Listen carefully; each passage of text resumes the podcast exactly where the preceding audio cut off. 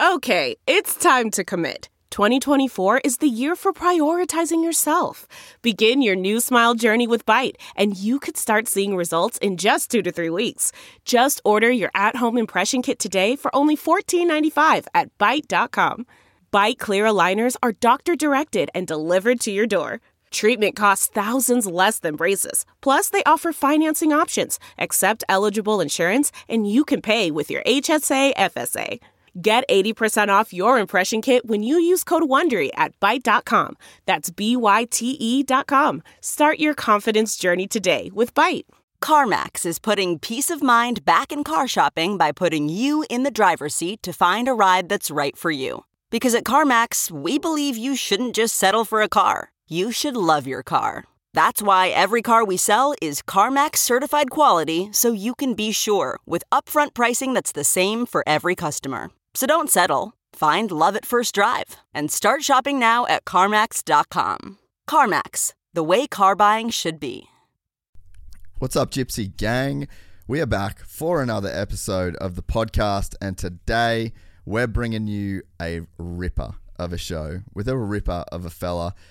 If you grew up in, oh, if you're, if you're, I mean, dude, if you're a dirt bike fan, forget the age. You're a fan of Justin Barcia. You're a fan of his riding style. And look, sometimes you might not be a fan of his aggression, but it makes racing entertaining. Uh, we've been wanting to do this show for a really long time, uh, but he's just had a kid, very busy guy, one of the big superstars of the sport. But we finally made it happen, and I'm so glad that we did because I just think that there's uh there's a I don't know, like a mystique about JB. Doesn't do a lot of these things. Uh, and over the last couple years with BAM TV, he's really been coming out of his shell. And I just thought, man, this is going to be a really cool podcast. He's, he's lived a crazy life growing up at MTF, getting duct taped to telephone poles, all of the championships that he's won, buying and selling Lamborghinis in 24 hours. There's a lot in this one.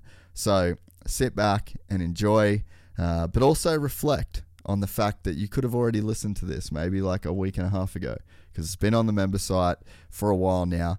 The member site is gypsytales.com. If you want to join up, that means uh, you'll get access to all our shows basically the same day that we record them. Normally takes about a week to get all the editing and stuff done to actually bring them to you guys. Uh, but on the member site, we just whack the audio up instantly, um, and you guys get to enjoy it there earlier. So uh, if you want, take a look. If not, you get it free here anyway. Uh, before we get into this podcast, though, just a quick message from our awesome sponsors.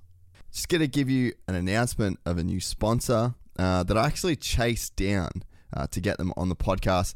And that was because I really wanted to start using their products again. So, to welcome Athletic Greens to the podcast. Now, if you've been following the podcast recently, you would know that we're on a massive health kick uh, as we get ready to take on World Vets at Glen Helen in November of 2023. Athletic Greens is not only an all in one formula that helps me just cover all my nutritional bases, uh, it's also the first healthy habit that I have uh, that starts every single day. Before my morning coffee, uh, I get up in the morning, my partner and I mix our athletic greens uh, and kickstart the day with AG1. The team at Athletic Greens were so serious about their product uh, that they actually wouldn't let me do the ad read until I'd been on the product for about a month. Uh, and I'm really glad that that was the case because in this time, I feel like I've definitely seen some improvements. I have been struggling a little bit in the lead up to getting back on AG1, uh, and I've definitely noticed a significant increase, uh, I guess, just in the feeling of my overall gut health. Uh, as far as my partner goes, um, she has said that she's noticed a significant improvement uh, in the condition of her skin, uh, and her and other females can have uh, some issues with their skin as their hormones fluctuate throughout the month. At the end of the day, AG1 is packed with 75 vitamins, minerals, and whole food sourced ingredients of the highest quality that are able to offer gut health support, mood support, can affect your energy each day, and contribute to overall healthier looking hair and skin. If you're looking for an easier way to take supplements, Athletic Greens is giving you a free one year supply of vitamin D and five free travel packs with your first purchase. Go to athleticgreens.com slash gypsytales that's athleticgreens.com slash gypsytales. Uh, now, this is not a promo code. You need to specifically follow this link, uh, and that is going to attach your free one year supply of vitamin D and those five free travel packs. Thank you to the team at Athletic Greens. We're excited to have you on board. We are also brought to you by the team at Manscaped. And newsflash, gentlemen, Valentine's Day is almost here. And by the grace of Cupid, our friends at Manscaped are coming with the best tools to get your boys downstairs ready for the special occasion. I'd like to propose making February 13th National Shave Your Balls Day. Who's with me? Get lucky this V Day and join the 7 million men worldwide who trust Manscaped the leaders in below the waist grooming with our exclusive offer. Go to manscaped.com and use the code GypsyGang for 20% off plus free shipping. It's kind of funny. There's a famous story in our household of my dad giving my mum motocross boots in his size for Valentine's Day. And uh, it always resonated with me. I was like, you know what, Pete? Good call happy man, uh, happy life, I guess. You know, just uh, something about giving a gift for yourself that makes you feel good so you can make your partner feel good. And I think that's kind of the same vibe here, you know. Get yourself the Manscaped kit, shave your nuts, and then you're going to make your missus happy. Um, so, look, I really think that um, I really think that there's some logic there. Now, the best way to do this would be the Platinum package from Manscaped. It is the all encompassing package that every guy needs in their life to make each and every day just a little more special. Not just for you, but for your missus as well. The headliner in this package is the Lawnmower 4.0. The trimmer's advanced skin safe technology reduces cuts and nicks on your delicate parts, and it even has an LED spotlight so you can shave anywhere your heart desires. Did I mention that it is waterproof as well? This package also includes a weed whacker, nose, ear, and hair trimmer to whack all the worst of your weeds. Manscaped even threw in two free gifts their shed travel bag, and their anti chafing boxer briefs to keep. I've been running the travel bag uh, constantly since I've got it. And this is maybe one of the most handy parts of the kit. Um, no platinum package is complete without the ultimate hygiene bundle to get your to get you fresh from head to toe. This bundle includes Manscaped's premium body wash, two-in-one shampoo, body and ball deodorant, and much more. Infused with aloe vera and sea salt, Manscaped Body Wash will leave your skin feeling clean, fresh, and hydrated all date night long. And don't forget, gents, no date night is complete without Manscaped's signature cologne that is guaranteed to put her in Cupid's chokehold. And you know I love a good chokehold. Your balls and lady will thank you. Get 20% off and free shipping with the code GypsyGang at manscaped.com. You heard me right. That is 20% off with free shipping at manscaped.com when you use the code GypsyGang. Join Cupid and shoot your arrow with Manscaped this Valentine's Day. Good luck, fellas. We're also brought to you by the guys at MX Store. You can head to mxstore.com.au for all your dirt bike parts and accessories needs. These guys are the biggest in Australia by far, biggest and best, in my personal opinion. Uh, we collectively in the Gypsy Tales office probably do about eight trips to MX Store every single week, uh, whether it's new tires, new chain lube, uh, air filters, like you name it, grips, bars, the whole deal. Uh, so the guys at MX Store have always come in for cl- uh, come in clutch for us.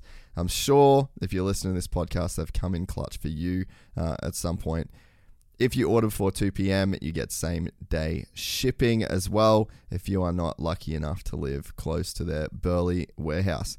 That's mxstore.com.au. We're also brought to you by the Glove Lord and his lords and ladies uh, that run the awesome company that is Fist Handwear. Uh, you can head to fisthandwear.com. The code Gypsy Gang is going to get you 15% off as well. I don't wear anything else, and I haven't since pretty much the day Sammy started that company. I actually did, though, at one point in Bali when I didn't take any gear and I got blisters really bad. So, yeah, I guess I have run non fist gloves one time in 10 years and I hated it. Won't be doing it ever again. Fisthandwear.com. We're also brought to you by the guys at Dixon Quality. You can head to dixonquality.com.au going to get the same discount there when you type in Gypsy Gang. Uh, look, I know we're in summer, but they've got all sorts of stuff. They've got shorts, they've got socks, they've got tees, they've got it all. Um, and Rival Ink, they also have it all when it comes to any of the aesthetic needs of your dirt bike, whether that's jersey prints, whether you need stickers for the back of your truck. Maybe you're one of those guys that puts your Instagram handle on the back of your truck. Uh, you could get them from Rival Ink. But what they really specialize in is the best graphics for your dirt bike. Uh, you've seen them on all of our builds, and you know that we love the guys at Rival. You can head to rivalinkdesigncode.com, use code GypsyGang, and that is going to get you 15% off. We don't have a promo code for the guys at Tropical Auto Group, but if you call Kyle he is going to hook you up if you're a member of the Gypsy Gang. If you buy a new or used vehicle off him, uh, he will be giving you not only a great deal on the car that you choose, but also a $500 gift voucher from the guys at MX Store. Kyle's a G. He's been supporting us for a really long time. Uh, we really appreciate the support, uh, and they are a fantastic company to deal with. That's it from me, guys. Thank you very much. I enjoyed this podcast. Gypsy. Gang and they come and get gypsy. Gang and they come and get gypsy. Gang. I met a gypsy. Gypsy gang. I met a gypsy. Just don't feel real, mate. Don't feel real. Nah. It's been uh, we've been, I've been th- me, me and Amber have been talking about this forever, and I know me and you've been talking about it forever, so it's cool. I'm like stoked. yeah, same, dude. It's uh, it's a. Are you rolling, Griff? Yeah, sweet. It's uh, it's definitely a trip because I mean, for me, like Justin Barcia is so much of my childhood as like a moto kid, you know. Not not so much like childhood, but when I was like yeah. you know, 14, 15, 16, 7, like that whole kind of age is just like that's Bam Bam on a Geico bike, just revving baby. the absolute shit out of it, oh, and it was shit. just I don't know, like it just feels like that was the vibe that I don't know. You just you literally created a vibe that everyone just jumped on. Trying to keep it going. Yeah, no. So so to be actually like sitting here and, and doing it, and I think the cool thing too is probably like we've been talking for fuck. It feels yeah. like a couple years, you know, like before actually doing this. So hundred uh, percent. It's cool, yeah. and it they they always happen when they're supposed to, you know. Well, exactly, and yeah, when you came on the scene, I was watching a lot, and I, I mean, Amber became big fans, so we wanted to do it, and then I was like, ah, I just want to wait and just want to open the can of worms, but we decided to just pull the trigger now and then open the can of worms later in the in the in, when the career's over, probably.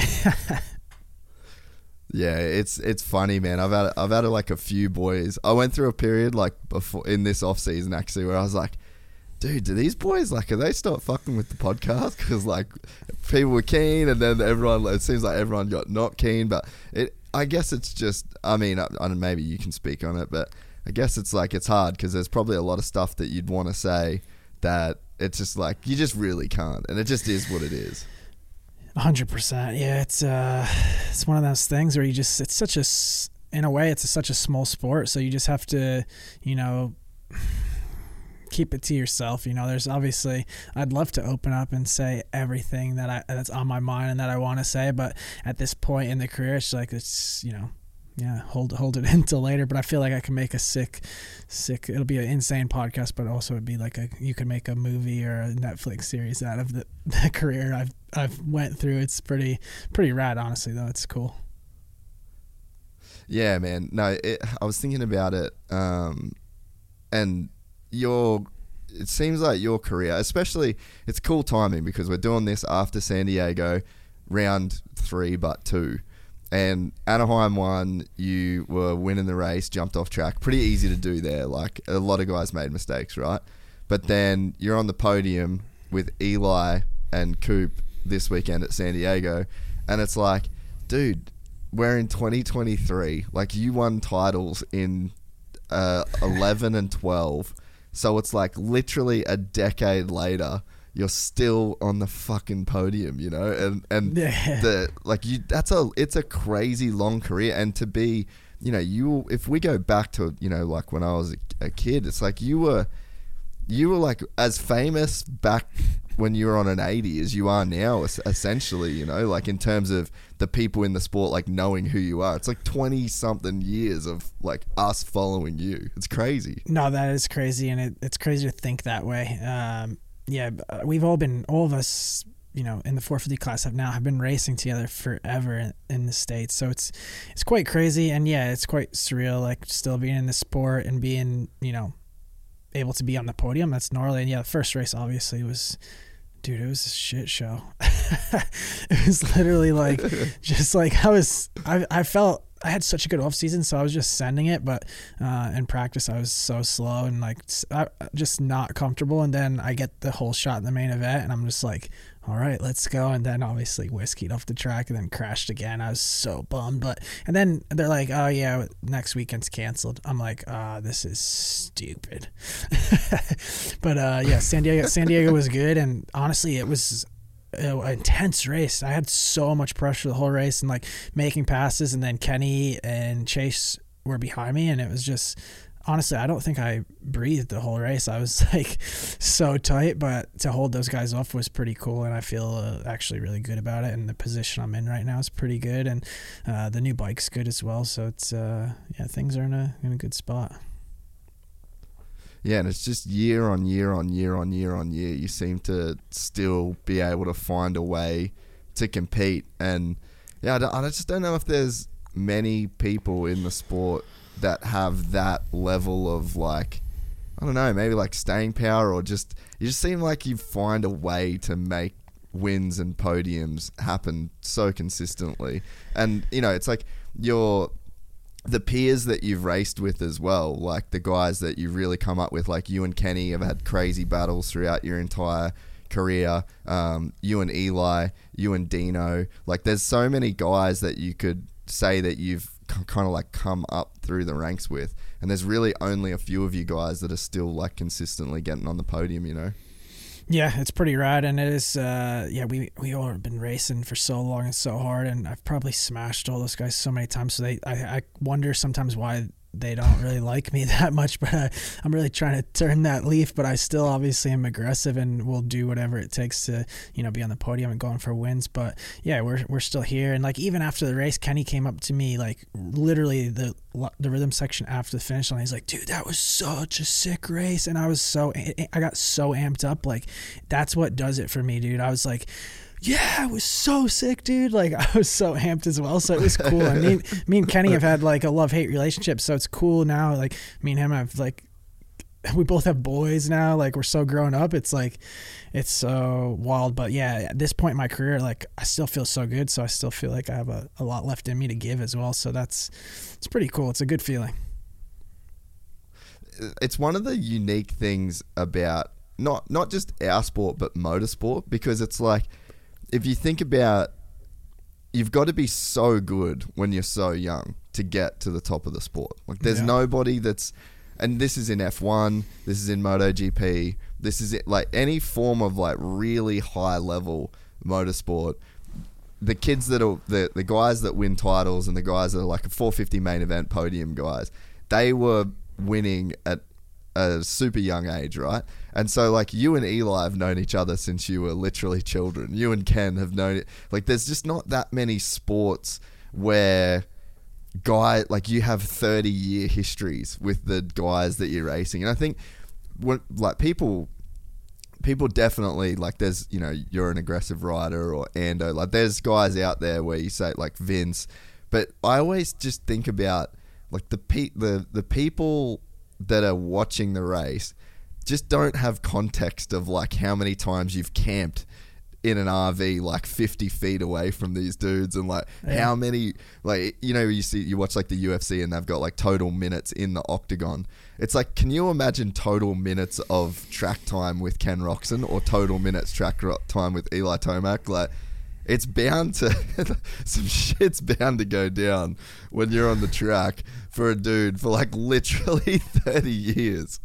Yeah, it's uh, God, the, yeah, the minutes we've all raced together that would be insane to add up, and like even the, man, like the Mini O's, Loretta's, yeah, to think about that is so it's kind of like surreal. It's just like you know, you, we never really talk about this or think about this kind of stuff. So it's like, yeah, that's that's insane. And then like even like as little kids on like 65s, like playing like with little toy dirt bikes, like with all those guys too. Like we've all done that. So we've all grown up together, and like man, it's yeah, it's honestly wild to think about that because like we don't really talk that much that at the top level. Like yeah, we're like fine and stuff, but it's not like we hang out or talk. We literally just do our work, race, go home, do our work, and like even on the off weekend, um, Star rented a Hemet um, backyard track, and we got the invite to go, and it was literally just me, Eli, practicing, like the t- only two factor guys and a couple privateer guys. It was just like you know drive up and like, hey, what's up, man? How are you?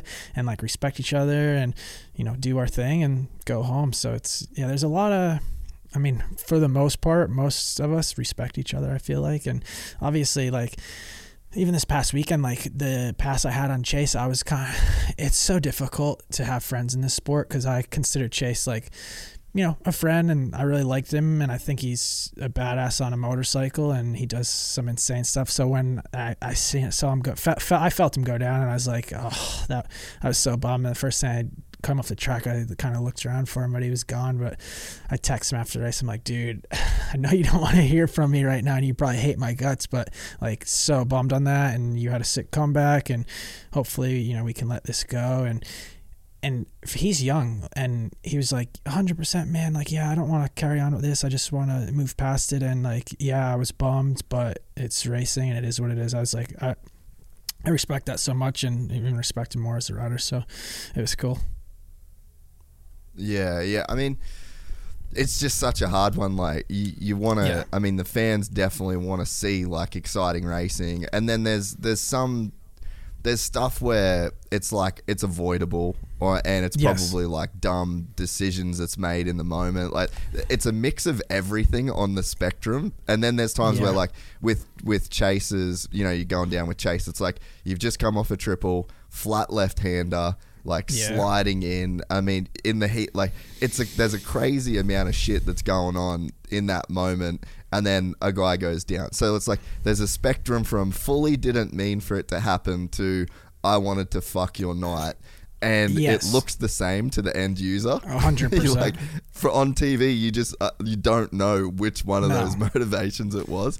But then like uh, then with there's certain guys that you see it happen a bunch, so you just automatically assume that. Well, yeah, that's kind of me. Me and Amber were talking about after race, and they're like, I, I, could literally. So, like for instance, like Jason got me in that corner, and I was like totally fine with it because it was a good aggressive pass like it is what it is but like i i could literally like breathe and people will just be like so mad because my reputation obviously but they just don't know us riders as human beings. They just know us with our helmets on and and the riding. So that's what's uh, like bums me out sometimes because I'm like, you know, like, yes, Ch- like me and Chase came together, but it wasn't even that. Like, it wasn't a crazy pass or anything. He just obviously he went down, but it's like, uh, you know, it was Barcia, so he's he's a piece of shit. like, you know, it's, it's true. Yeah, though. dude.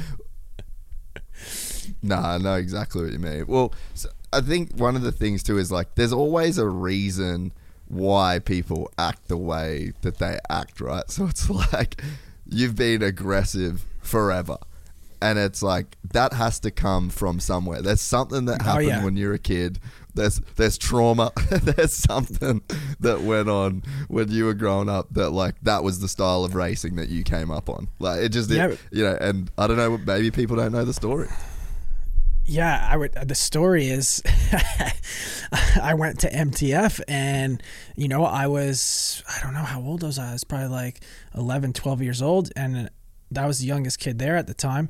And I went uh, had a buddy of ours. Um, Pablo, he was from New York City. He did like fitness classes, and he actually ended up um, training Stewart um, James for a couple years. And like a great friend of mine, um, he lives in Singapore now. But anyways, he paid for me a week to go to MTF, um, and Colleen was stoked on me, I guess, and like liked my style and my riding. And she got me hooked up with Red Bull, and I stayed there for like ever, pretty much till I went pro. And I was just a young kid, and going up against these big bikes on like ragged out. I had the most ragged out equipment, and I just would send it. And I was, I don't know, the aggressive thing came from just having to fight every day. I rode every day there, and I was just in a in a dog fight always. And I don't know, I just that's like was the style and the mentality even like I know Vurb has some videos from back in the day, me there like fighting with the big big bikes and like it was just always a always a brawl and I don't know how I never got my ass kicked there because I was always just mouthing off and um, riding hard and and yeah try, I don't know I was just full send. It was crazy but yeah that's definitely where it came from and they I mean Colleen Colleen loved it and every, like all the trainers there loved it so I thought that was okay. Like, and yeah, obviously, sometimes sometimes it's uh, a bit much, and it seems like the last couple years the sport is changing a little in ways and they don't really want that anymore but then you have like supercross like we'll put it on the big screen and pump it up and like they they obviously want to yeah. make money money off it so it's like okay we're gonna find you I don't think I've said so many fines from the AMA. It's jokes, but like it's like they fine you and then they put play it on the big screen next weekend. So it's kind of like, what do you guys like? Make your mind up. It's silly. Like, like even the Jason thing this weekend, like we're not, we don't have to go into it or nothing, but like I he did a tweet or something, and um, they had it on the big screen, but they tell, yeah. but they tell yeah. him like, don't do that. It's like you guys need to make up your mind. Did do I think Jason should have tweeted that? No, not at this professional of level. I didn't. I didn't know about it. It was hilarious. I was in the press conference, and someone was like, "Did you see the tweet?" And I'm like, don't know what you're talking about. It was like so awkward, and and like, they're like, well, they put it on the big screen, and I was like, dude, I'm not on my cell phone. Like, I that's rad that Jason has the mental capacity to go on Twitter and do that while he's racing a day. But like, I'm like trying to help my my wife with the baby and like do all this stuff. I don't. I'm not like I'm focused on the race, and so yeah, I had no idea about it. So it caught me caught me off guard. I thought it was pretty wild, but uh, yeah, I don't know. It's crazy. it's uh, it's funny that it's funny that you mentioned that because um, dude, it's it's the case in every motorsport, right? And it's like it's the it's the same everywhere. So you get Conor McGregor throws a dolly into a yeah. bus that shatters the glass and like cuts the face of what nah, like that's fucking gnarly, right? And what do they they run that promo in like Times Square, dude? Like they rent they rent the jumbotron in Times Square and play that shit for the fight with Khabib. Guess what? That's the biggest fight of all time. So yeah. you know V8 supercars, it's the same thing. Like that's Australia's NASCAR kind of deal, right? Yep. They fine you for doing burnouts after the race, and what do they do? They use that burnout in every single promo for every single commercial that's on TV. So it's it's the same in every sport. So like I kind of get it on the one hand, but then it's the messaging to the riders is like don't be a badass, don't do fucking don't do like dumb shit, but then it's like, but when you do do the dumb shit, we're definitely gonna post it. so it's like, uh, but as far as the the tweet goes from Jason, it's like I'm massive fans of both of you guys. No, I know, and yeah. it's like and I'm kind of here for it. no, I mean it, it's good. It's like it's it's engaging. Yeah, no, it is. It's good for the sport, and um, yeah, it's just funny, I guess, really, because I'm like trying to move, like be a little bit more adult somehow, and obviously I'm still so so much of a kid inside, so it's definitely funny. And like they're like in the press conference, they're like, "So are you gonna retaliate when you caught him in the main event?" I'm like, dude I'm literally just trying to race and I don't know what was going to happen. I was just going to try to pass him somewhere or another. And like, there was, I was, I, I, I raced everybody the same. Like, like I said, like even the pass on chase, like it wasn't dirty in my opinion. It was just an aggressive pass, but like, you know, I didn't think he was going to go down, but I, I wouldn't erase anyone different. Like, I don't care if it's my like brother out there, like I'm going to race him the same no matter what. So it's definitely, this stuff's yeah. good for the sport. And, you know, definitely they can be a bit, uh, not too strict. Sometimes like there there's stuff that needs to be handled for sure, but then other times it's just like just let us do our thing and be our our show our personalities. Yeah, and and I mean, for whatever, like I mean, for better or worse, like it's a it's a contact sport, you know, and and you can see that in the UFC, like as soon as there's there can be the most technical like grappling on the fence or on the ground, and if a dude's not gushing blood from his forehead, the crowd's just like, Oh, "Get up, yeah. come on!" So it's like in our sport, the equivalent is dudes taking each other out. So it's just like, I mean, it's hard, and it. I think it gets even harder for you guys because there's so much on the line. And to win a championship nowadays, it's like you've got to be so flawless to win a championship. And it's like, dude, two rounds in, Ando's 20 points back. It's like that's a, you know, that's like a chasm to overcome now. Yeah, it's the sport is insane, and how many races there are and things like that, and how yeah we have to be really perfect. Even that first race in Anaheim, I was so bummed. I was like eleventh place, like what a loser. like I was just so bummed on it, like to lose like, to lose that many points. But uh, yeah, you we have to definitely be you know man, there's so much on the line. Just like last year with with Mookie at Salt Lake, like I was going for you know third in the championship. That was huge for me. And like, you know, I, I got I got booed out of that stadium. That was pretty intense. I was like, I never never got like popcorn and drinks and stuff like that thrown at me. So that was like I I, I kind of loved it secretly. Like it was it was quite the thrill, but it was intense as well. It was it was cool. But yeah, the like that was just like they don't people don't realize like how much is on the line and that we're you know we're you know we're risking our lives and sending it and and people love watching that so yeah it's uh I don't know it's it's cool to see if if, if we were all just straight line and follow the leader it'd, be quite boring Oh, dude, hundred percent, man.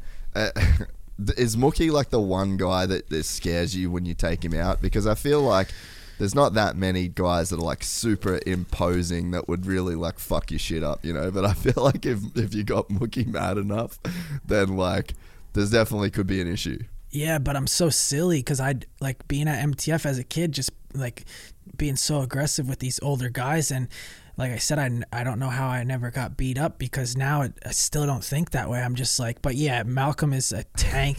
and like West, I had Weston as a teammate back in the day and he was a tank. So it was kind of like a, you don't really want to mess with those big guys, but at the same time, I just, my brain has this switch and I just don't think about anything like that while I'm racing. It's, it's pretty stupid. Uh, the MTF thing makes sense, and also just kind of the New York thing. Like you just seem like, like you you seem like the kind of guy that could run a New York pool hall.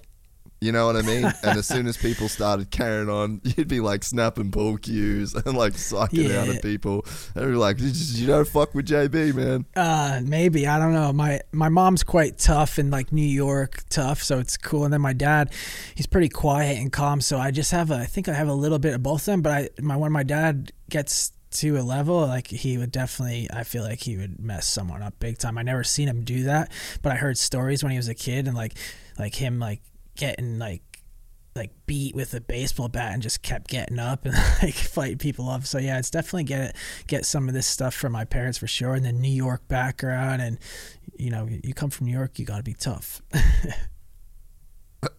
yeah, well, I mean, it, it was a tough place to grow up, you know, like there's definitely something to uh, growing up in winter, you know, and you've, you've got to get through a New York winter like that. There's, there's a reason why Russians are gnarly, you know, there's a reason why people from Boston are gnarly. There's a reason why people from New York are gnarly. Like if, if you have to, if you have to walk through snow or like shovel snow in the morning just to get to school as a kid, like if you're going through those kind of things, there's definitely something that kind of percolates inside that I think lends itself to to being that fighting kind of spirit guy, you know.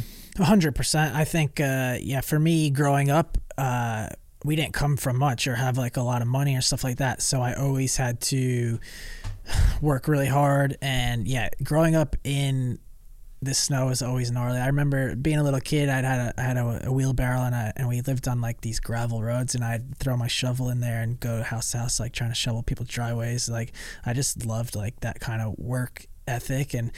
Um, first, but I had a Z50 and like I would ride our we had this yard and it had levels that dropped down and I'd have these circle tracks in each one of them and I would come home from school and I would I don't know what it was but that's all I wanted to do is ride and I'd literally do circles like for hours I'd stop get the rake out like rake it water it and i'm talking like you know eight you know seven eight years old like just every, like not hanging out with kids just literally just so focused on doing circles on a z50 in the yard and, and i remember you know my dad was always working so um, I went in the, the basement and got a, a, drill and found some studs and like studded the tires and I was so stoked. I went out uh, down the road in, in the ice and was sending it and of course like obviously studs are going to go through the tire so flat instantly. So i was like devastated about that. But I, I always just wanted to ride. Like that was it. Like i mean i think that's why we do this is because we love riding. And for me growing up that's all i wanted to do is just ride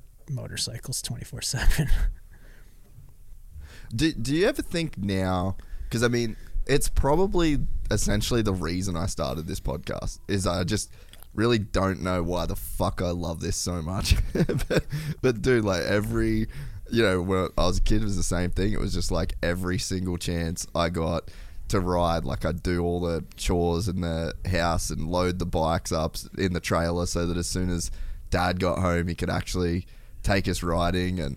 But I just like it's such a weird thing to be a kid, right? And to be so obsessed with something that just no, like you said, no one else is doing it. Like, what is the thing between you and the bike?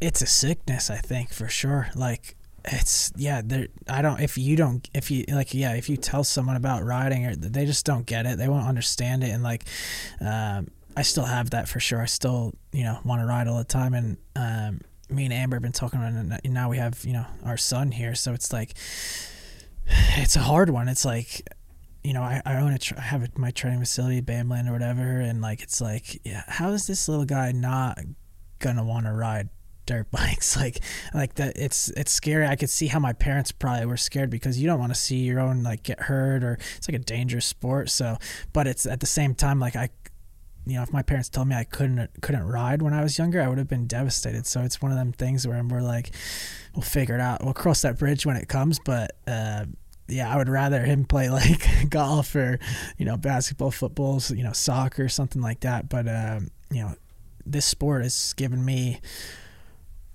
well beyond whatever anything I could ever imagine. You know, like I said, we came from New York, this little house, and you know, moved down to Georgia, MTF, lived in a camper forever, and now like you know, I could afford nice things and have a nice house and take care of my family and it's uh, yeah, this sport's awesome, and um, just motorcycles in general. Like, you know, obviously too, the hard thing about supercross, motocross, you know, we have to be so fit, train so much. So like, I see so much more to the sport like for me when i'm done racing like you know i see you you're doing stuff like going off-road riding and doing stuff like that um, and also like i love bicycles like that's a big passion of mine too. So they're like when I do retire, there's just so much like opportunities I feel like that I want to like yeah. explore and check out. So it'll be and and obviously my son will be getting older too, so it'll be just cool to you know do stuff with him and you know see what the future brings. But motorcycles definitely just can bring you anywhere and bring people together. It's it's badass. I, I, I love hearing that you're one of the guys that likes riding because yeah. nothing breaks my heart more than just seeing a guy that you know they win a bunch of races and then they retire and then they're just like, cool, I'm done. I don't want to ride anymore. Like fuck bikes, whatever. And I'm just like, ah oh, man, it just sucks that it hurt you like that and it left that like emotional scar because we just got into this for such pure reasons, you know. Like it, it just if you take it all away, then you yeah. and it was just you and the bike. Like it'd be so hard for that relationship to really go sour.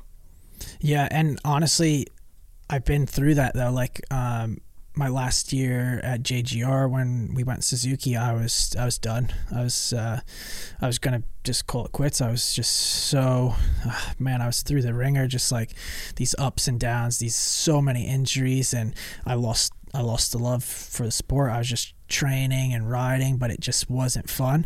Um, so I took some time off actually went over to the UK, spent time with Amber and met all her friends and just man, just had such a good time. Actually, got a bike and rode like a, day or something, and I, that's the first time I ever put on some weight because I just was doing nothing. Like that was wild. I was just like doing absolutely nothing, just eating everything in sight. Um, and then my buddy um, Tim, he owns a suspension company back in Michigan, and he called me. He's like, "Hey, what are you doing?" I'm like, uh, "I'm in the UK, just hanging out, chilling." And he's like, "Well, do you want to race the Monster Cup?" And I was like, "Well."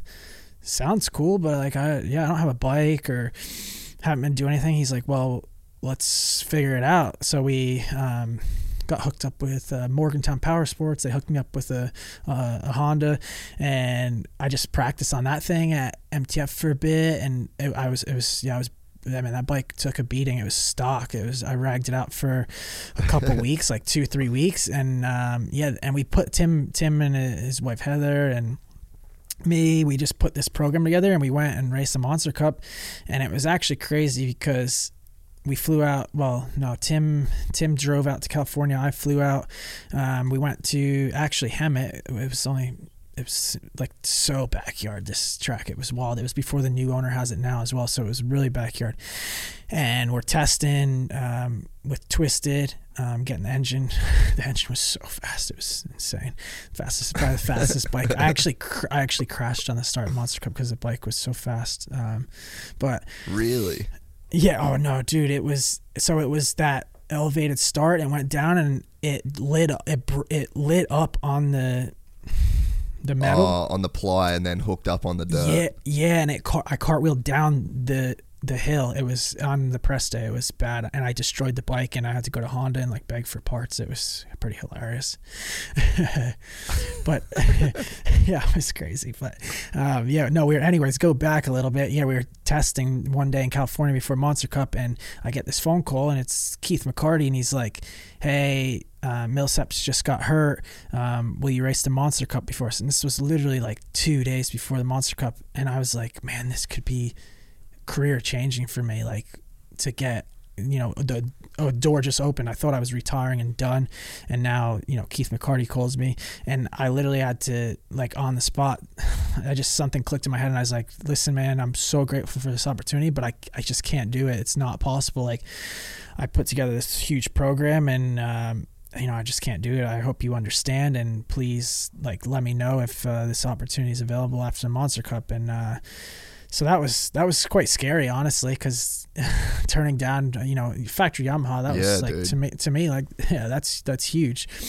So, anyways, we went and raced, and we were the best Japanese bike. Like, we were battling, and I was out of shape, and it was it was actually, I but I had fun that was the biggest thing. I had fun racing, um, and I had key sponsors that stayed with me: Alpinestars, Arai, Scott. They backed me huge for that, and it was just a good feeling doing it, kind of like out of a pickup truck feeling. And yeah, yeah.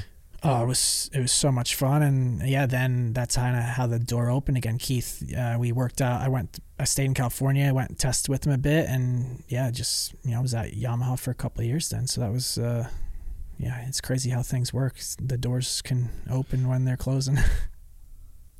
yeah, man, and it was that's what I think is so impressive about your career. And it's the same like um, Christian Craig. He come and did this last week, and I mean, he's another dude. Like he he was done, like literally done, like two years away from the sport completely and and then to come back and then to win a like a West Coast Lights title and get a 450 ride like the the way that the way that careers are happening nowadays, it, it it's so different to how it used to be in the past. Eh? It was like if you were done, you were done. Like like once it was over, there's no coming back. But it it seems like a few guys have been able to kind of like come back better in almost like the second half of of their career. You know, like if you think of, I mean, Yamaha was a little bit of a struggle, but it's like as soon as you get on this gas gas. I mean, it's like, dude, you you might be like as good as you've ever been, and it's we're just so not used to seeing that. And I mean, dude, three of you guys on the podium this weekend,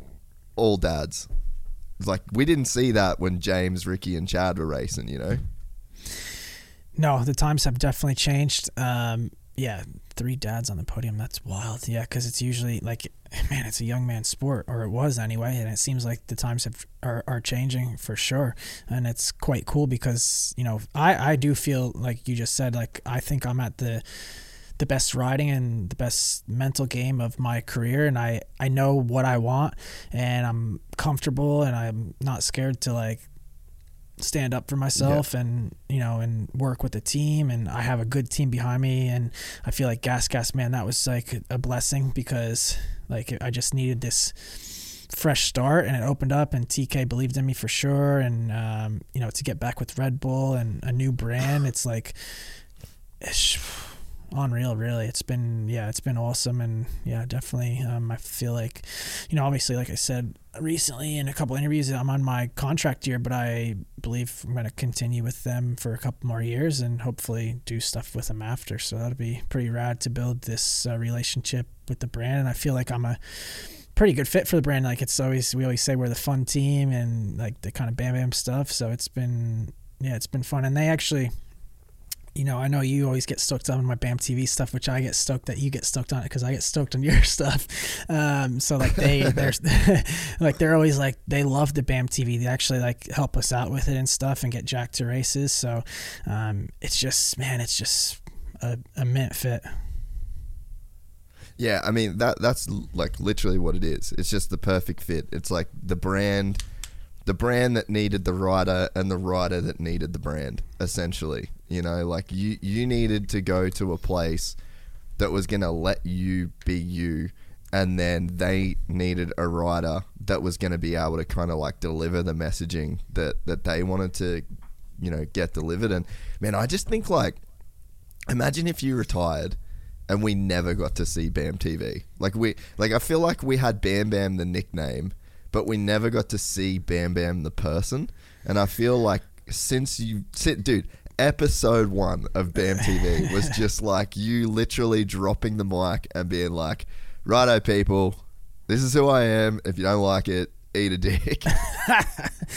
uh, literally, yeah. It's uh, yeah, if this the BAM TV stuff wouldn't happen, that would have been quite sad because I wouldn't, no one would have ever known like my personality probably and how I am. So yeah, it was me and Jack were always wanting to do it for years and years and years, but I was always in these tough positions or at these teams that I was just struggling with. So there was never a good opportunity. We were always filming, messing around, but then when the gas gas and it all came together, we are like, all right, let's let's do it. And yeah, it's and it's it's not hard to do. Like Jack just Jack's really good at filming and obviously really good at editing. So it's just like, and I'm we're friends, so I can just be myself. And obviously, he's not gonna like put in something in there to like hurt or hurt or jeopardize like my career. So I can trust him and just be myself and and have a good time with it.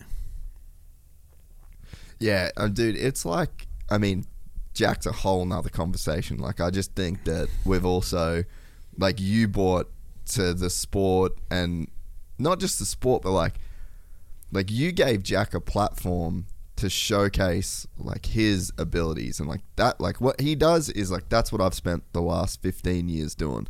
So like the respect I have for him, like he's fucking good, man. Like no, really yeah. really good. Like as he's top level. And I mean, you gave him that chance and then to see what he did with Ricardo, like yeah. he he has a crazy career ahead of him, man hundred percent. Jack is yeah. He he doesn't he doesn't know. I don't think like.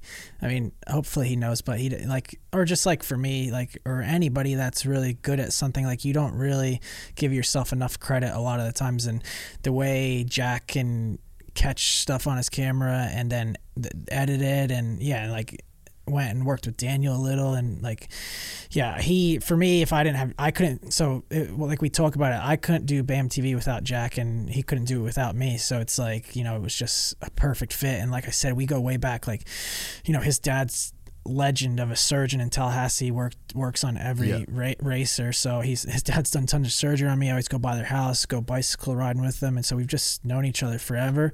And like it's just come come full circle. And I, like even me and Jack, we've spent so much time together. Like I've rented an excavator, and he helped me build my outdoor track one year. Like we just do stupid stuff. It's great.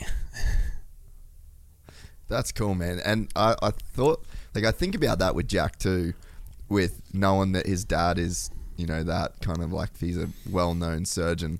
It's probably a lot of pressure being his son to like I don't know, like succeed. You know what I mean? Like he's there's probably a lot of pressure from his family, or there was at one point to like, well, you know, you could be a doctor, like you could be a surgeon, and then you know, like, I, and I know from me, until you're fully killing it, people look at you with a camera and think like, "Fuck, you doing, bro?" you know, like you vlogging, you vlogging for your mates. So it's like uh, for him to kind of go all in and back himself the way that he has, and to produce the results that he has, like I mean, yeah, it's like it's gnarly the what he's done, um, and yeah, I think he deserves like a lot of props and, and credit because yeah, he he is killing it. Yeah, for sure. Yeah, he definitely you know, like he went to college at FSU and was pursuing that career, probably to be a doctor or something, and he just wasn't feeling it, and he got a camera, started filming MTF coming out, coming out to my track, and I, I remember the first time he came out, I was like, dude, what are you doing? Like, just with this like janky camera and and now like look at him now crushing it working for major bicycle brands and like yeah it's unreal. Pat jack's yeah legend.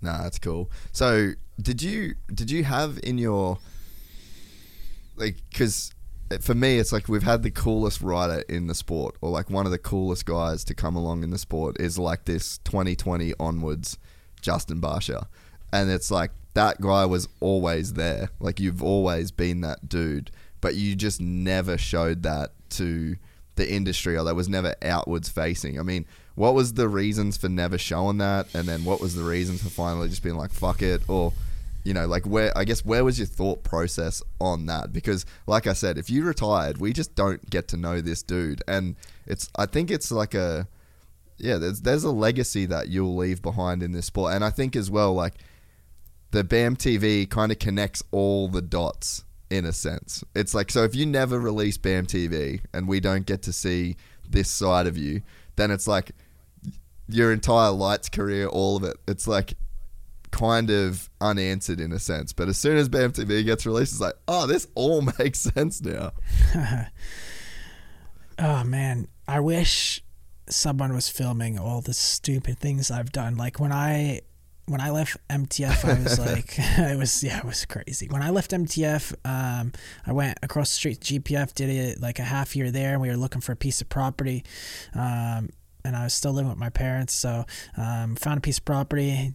Had uh, Dream Tracks come and, and build a Super Supercross track, and I lived lived out there in my motorhome, and just just was like sending it, just like and sending it as in like I I never drank or partied or did any of that kind of stuff. I was just all like, like riding four wheelers on the property, like work working on the tracks, like um, airsoft wars, like just all just such stupid stuff that if we had videos of some of this stuff, it would be make some of the most unreal things. And I'm sure every, a lot of people say that, but man, it was crazy. And even um, Levi Kilbarger was a really good buddy of mine. He, him, his dad bought um, Honda of Troy. Like they, the team kind of that team was done forever. So he, they took it over or whatever.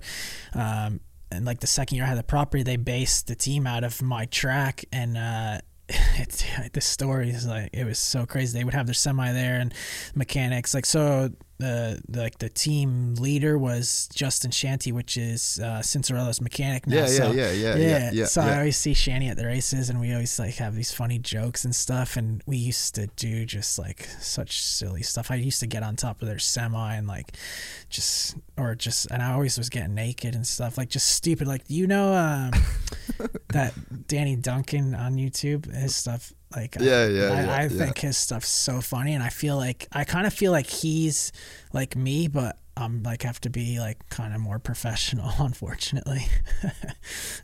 so you so you've just had full blown ADD your entire life, essentially. Oh, That's what yeah, you're saying. Yeah, just loose cannon ADD, and how we made the decision to do this finally was.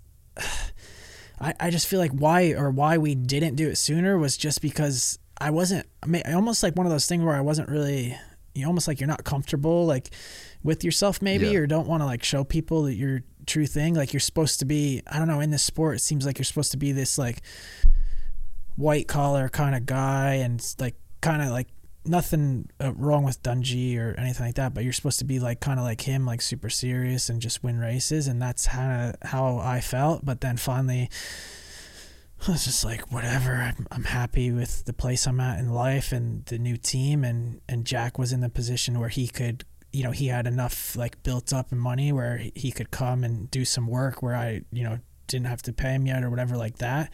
And we just like swung the bat and it was kind of like a home run. It worked out good, and now we now we're actually able to to do it. Yeah, we don't we don't make money off it or whatever, but um, you know Jack's able to do it and get more jobs and do open new opportunities and stuff like that. So yeah, it just just kind of worked out. Yeah, man, I'm so glad that you did it. I'm so glad every. I mean, I'm sure everyone's so glad that that you did it as well because you're right. Like it just, you know, I think that and I, I feel like I've probably spoken about it before, but it, it takes like a there's like this this a circle, right? And it's like this is what's acceptable. And then that's like you, you could call this like cool, normal. And then it just takes like someone stepping outside the circle a little bit that's respected enough and then has enough conviction to like not jump back in the circle, you know? So yeah. it's like then all of a sudden you start to get it's like you give people a, a, license to do that themselves or take it as far as you're taking it. And I think about people like Cher and Madonna. Like as crazy as that sounds, like, you know, when I was growing up, when I was like really young, there was like Madonna was shocking to people, you know, and now you look at all of the pop stars that followed along Madonna and you get like the Christina Aguilera's and blah blah blah like weird reference but it's like it takes a chick to step outside of that circle. And and so I think that when you do it and you're this guy that's like he's won titles, won 450 main events, like motocross and Nate, like the credentials are there. You're not just some dude that can't ride and is trying to like be funny because you can't get results. So it's like you take a leap to go outside of the circle and then it's like you're laying the foundation for other guys in the sport to to do it, you know. And that's why same thing with Ando, you know, like he's a guy that same deal. Like he's got his own style completely. Like he's he's like Jason Anderson could easily be one of those like core street BMX riders. you know what I mean? That just like doesn't give a fuck, sends the gnarliest shit, like films everything on old cameras. Like he could totally be a, a different dude, or like a surfer, like a Sunny Garcia gnarly surf guy. Like he just runs his own program. So it's like same deal with him. He starts Team Fried, and it's like steps out of the circle. The more of you guys that are kind of doing that, like you just what you're doing right now is like you're paving the gen- the the way for the next generation to to come out and be themselves and give us that personality and give people you know someone to follow and someone to love and someone to like really care whether you win or lose. And even with like the aggressive writing shit it's like there's people out there that will tune in and like hope you don't do good. But it's like that's like people tuning in to Mayweather to watch him lose. Like I've been that guy a bunch of times. Doesn't mean I don't like Mayweather or don't, you know, respect what he does. Like I'm tuning in to watch what what he's doing. So it's like I just think it's it's so much more important to me anyway than what it might look like on face value. It's just it's not a YouTube video. Like it actually means something culturally for our sport. Hundred percent. It's uh, it's cool, and I never really looked at it that way, but it's definitely, you know, looking at it that way now, it's pretty pretty cool, and yeah, hopefully, like even like you know, Jett, he has like I don't know Jett very well at all, but he obviously insane rider, but his personality seems like what I see like little clips sometimes and stuff seems really funny and he like does the donut stuff and so I feel like once he, you know, cuz he's not doing like the YouTube and really showing it too much yet, once he hopefully he does that eventually, it'll be it'll you know, hopefully does it sooner or later, it'll just explode. It'll be sick. So there's a I think there's hopefully a lot of riders coming up that will just be themselves and show their personality and have fun because a lot of a lot of us have just kind of had our hands tied and didn't want to do that. So yeah, hopefully now with a lot of us showing our personalities, it'll open those those doors. That'll that'll be good good for the sport. It's uh just makes it more fun and you know, they always like even when we do like supercross intros, motocross intros, they're like trying to show your personality, but it's staged. So you're just, it's kind of like, this is kind of lame. And now, you know, they're wanting that, but now we're able to you know do it for ourselves and show people what we're actually like. Because that on supercross what you get to watch you know 20 minutes race. You don't get to see personality. You just get to see bar bang and supercross race in action. Yeah yeah. Were, were you self-conscious before you put the first one out? Like were you worried the way that it would be received like was it a nervous kind of like post your first video like all right let's see what happens no, um, it was like what is acceptable and not acceptable because I take it. So what like you see now, that's like a five. There's a ten. So like we're like yeah, so like what yeah. what what can we do without having like you know gas gas of the team come to us and go like dude like you can't do that. So um, there's there's yeah we we before the videos come out and Jack will like he'll send it to us beforehand and we'll be like ah mate like think that parts can't go in like so it's stuff like that. Or then it's good too as well because we'll send it to tk and tk will be like no that's cool. That's all right. Like so um, no i wasn't worried because i thought it, i like I, I hate watching myself or hearing my voice so i don't even like i watch them obviously but i'm just like i don't like like hearing my voice or watching myself like obviously watching myself ride or whatever yeah but um yeah, so I'm not that like I'm not self conscious about it, but um, I just don't like hearing myself talk. no, no, that's fair. I don't listen to any of the podcast either, so you're you're not alone in that.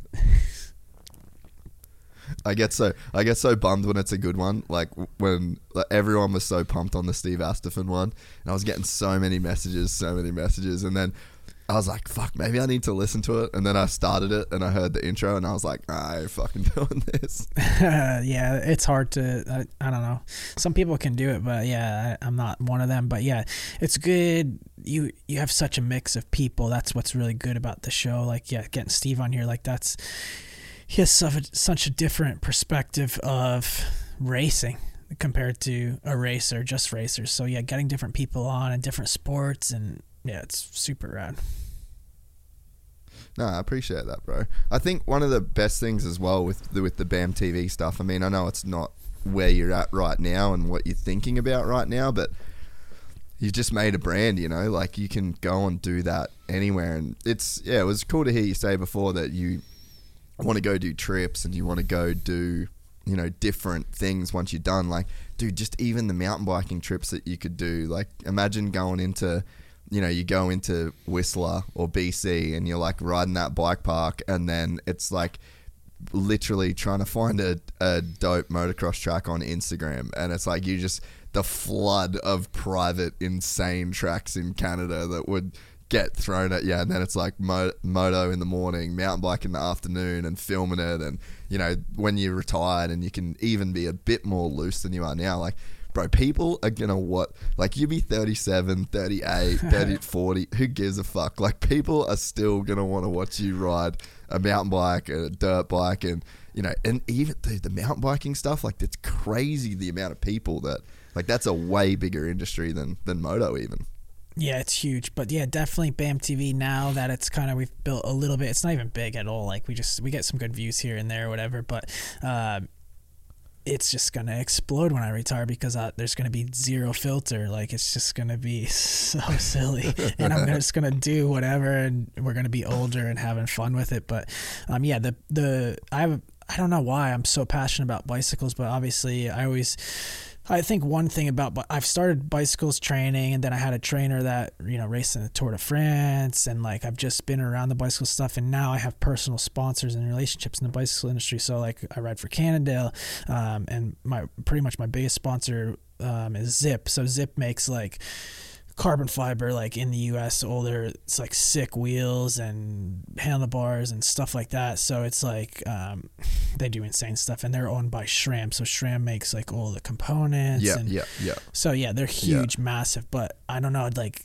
I'm just super passionate about bicycles. I, I love fitness and then but I like the fun side of it as well. So I, I like like cyclocross. I don't know if you know cyclocross or not. It's kind of like they race bicycles like yeah, like in in a park or like all over Europe and stuff. So I, and then I'm obviously Amber's from the UK, so I'm like oh, I can do that when I retire. And uh, I like mountain biking. I like these endurance races. Like, and I have these opportunities now to do this stuff, but our series is so long, so there's no chance. Yeah, you like just can't do we, it. no, you can't do it. So definitely excited about the bicycle stuff in the future, and obviously like building my relationship um, back up with Red Bull because I wasn't with them for so long. So I hope like in the future, hopefully I can do some cool stuff like kind of what Sipes was doing and like just just random stuff on a bike and and just just riding. You know, not even and and I like like that's why I'm super I love I love racing as well, so I I have to keep racing in, in some sort of sort of way. Um, and I don't anything with the engine. I like cars. Uh, you anything. It's it's crazy. I just love it all. But there's yeah. I don't know. When I retire, it's gonna good. be yeah. Like good. honestly, honestly, like we're yeah we have a yeah life is actually really good. It's sick. Dude, yeah, I mean, I spend so much of my time thinking about what the most fucked up thing I could do on a bike is. Like, in terms of a trip or a rat. Like, I just feel like I need two or three things a year that I'm doing that is like way over my head, completely unprepared for, but just like in it, you know? And like, I love, I always think about the analogy of like a roller coaster. Like, it's like tick, tick, tick, tick, tick, tick, tick, and you like go on, you're clicking your way up, and then once you drop off, like once you're on that ride, you're on that ride. You ain't getting off. So it's like some of the trips we do. It's like what you you get day one in, and it's like you're just not going home. You've got two more weeks of wet boots, wet socks, stinky riding gear. Like you're gonna have no rear tire by the end of it. You're probably gonna cartwheel a few times. Like four or five bikes won't make it. That that to me, like I just don't I don't know why that shit just makes me so happy. Uh, no, I agree 100%. And it's just, uh, like, for instance, what's that race the where they go? It's so insane. It's like a week long, and they do, it's the Red Bull event, and they go up those crazy rock hills, like, uh, Oh, with- Erzberg. Erzberg. Like, I don't know. Like, it, I just see that, and I'm just like, gosh, I would, I don't, it sounds so stupid, but I'm like, I'd love to do that because I don't know. I think it's something that, like in in us, like a lot of us anyway, where we're just like sick and we just want to suffer.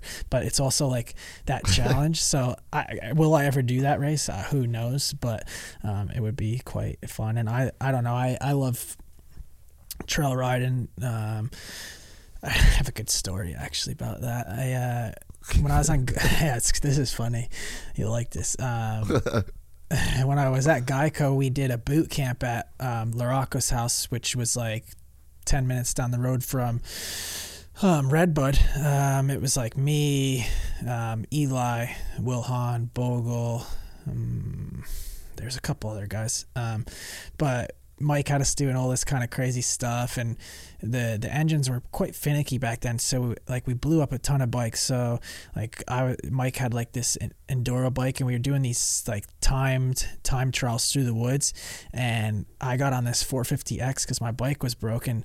Uh, Will told me the story the other day. Uh, we were they were sitting there waiting for me and all I could hear is like trees crashing down and like a headlight and the, the, the horn honking wide open and I just come like bashing through the trees like crazy.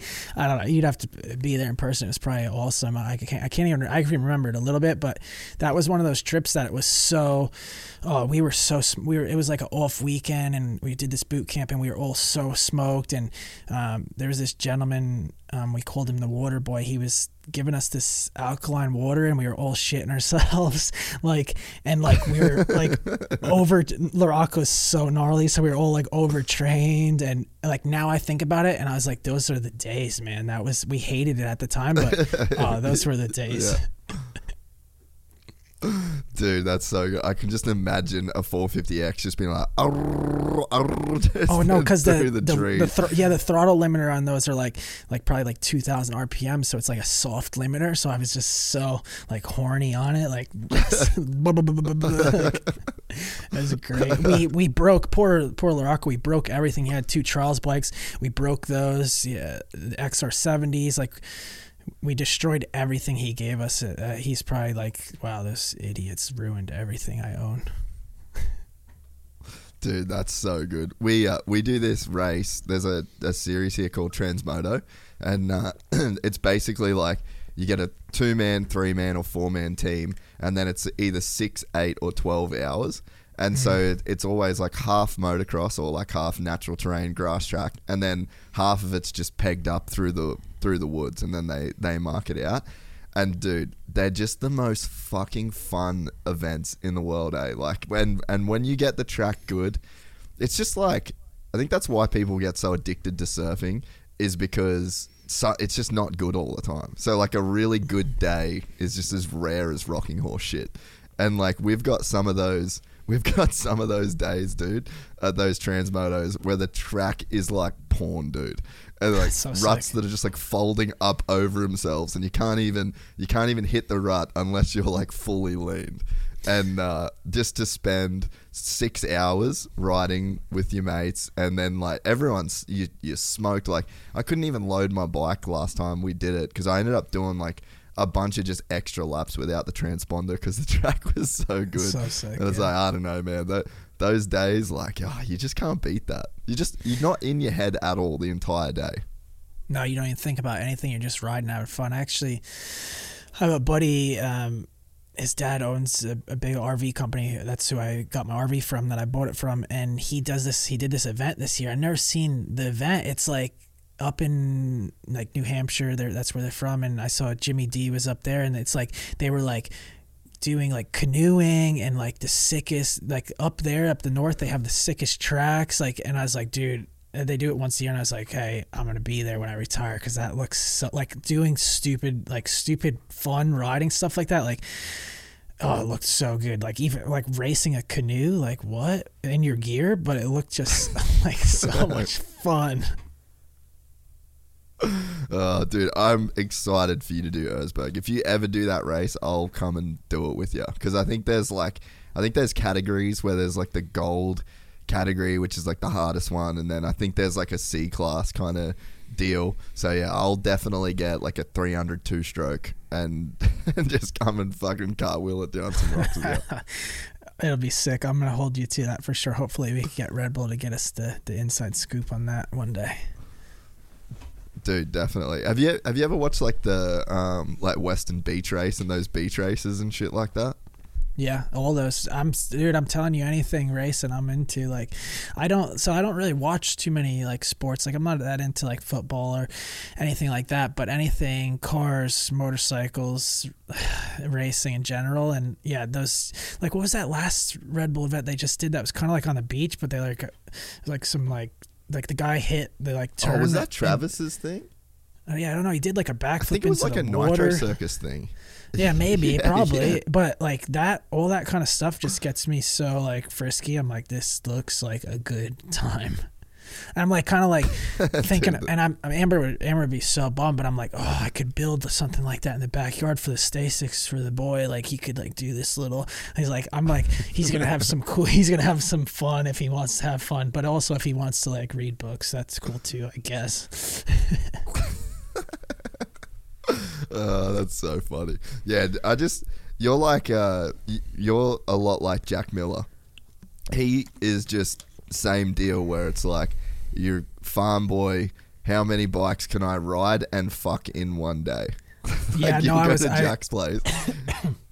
He, I was- he's like MotoGP in season, and he'll ride like a, K, a, a KTM 450, a 252 stroke, a 125, and then he'll ride like an 03 125 that I tried to ride, and we're like on his arena cross track, and I'm like zero chance, like I'm fucking not gonna ride that.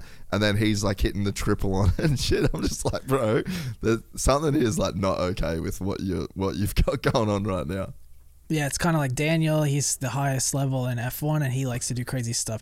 You got Jack. He likes to do that crazy stuff in in in MotoGP guy, and then you have me, the motocross stuff, and then like for instance, even like I went to a gas gas launch, and it was like it was every dealership in the U.S., Canada, and they were had like a ride day. It was like uh, Reach track up there, in North Carolina, and they had every bike, and I just was like Yeah, hit, hitting every bike. Like I think I was supposed to be like in a tent hanging out, like talking autographs, and I just like couldn't. I just kept riding the bikes, like one two five, two fifty. Like oh, it was it was such a it was such a good time. But um, yeah, I just we just something in our blood. We just love it, and we probably shouldn't like do this crazy stuff sometimes. But obviously, when it comes time to go racing and in season and do that stuff, we just have that switch and get it done.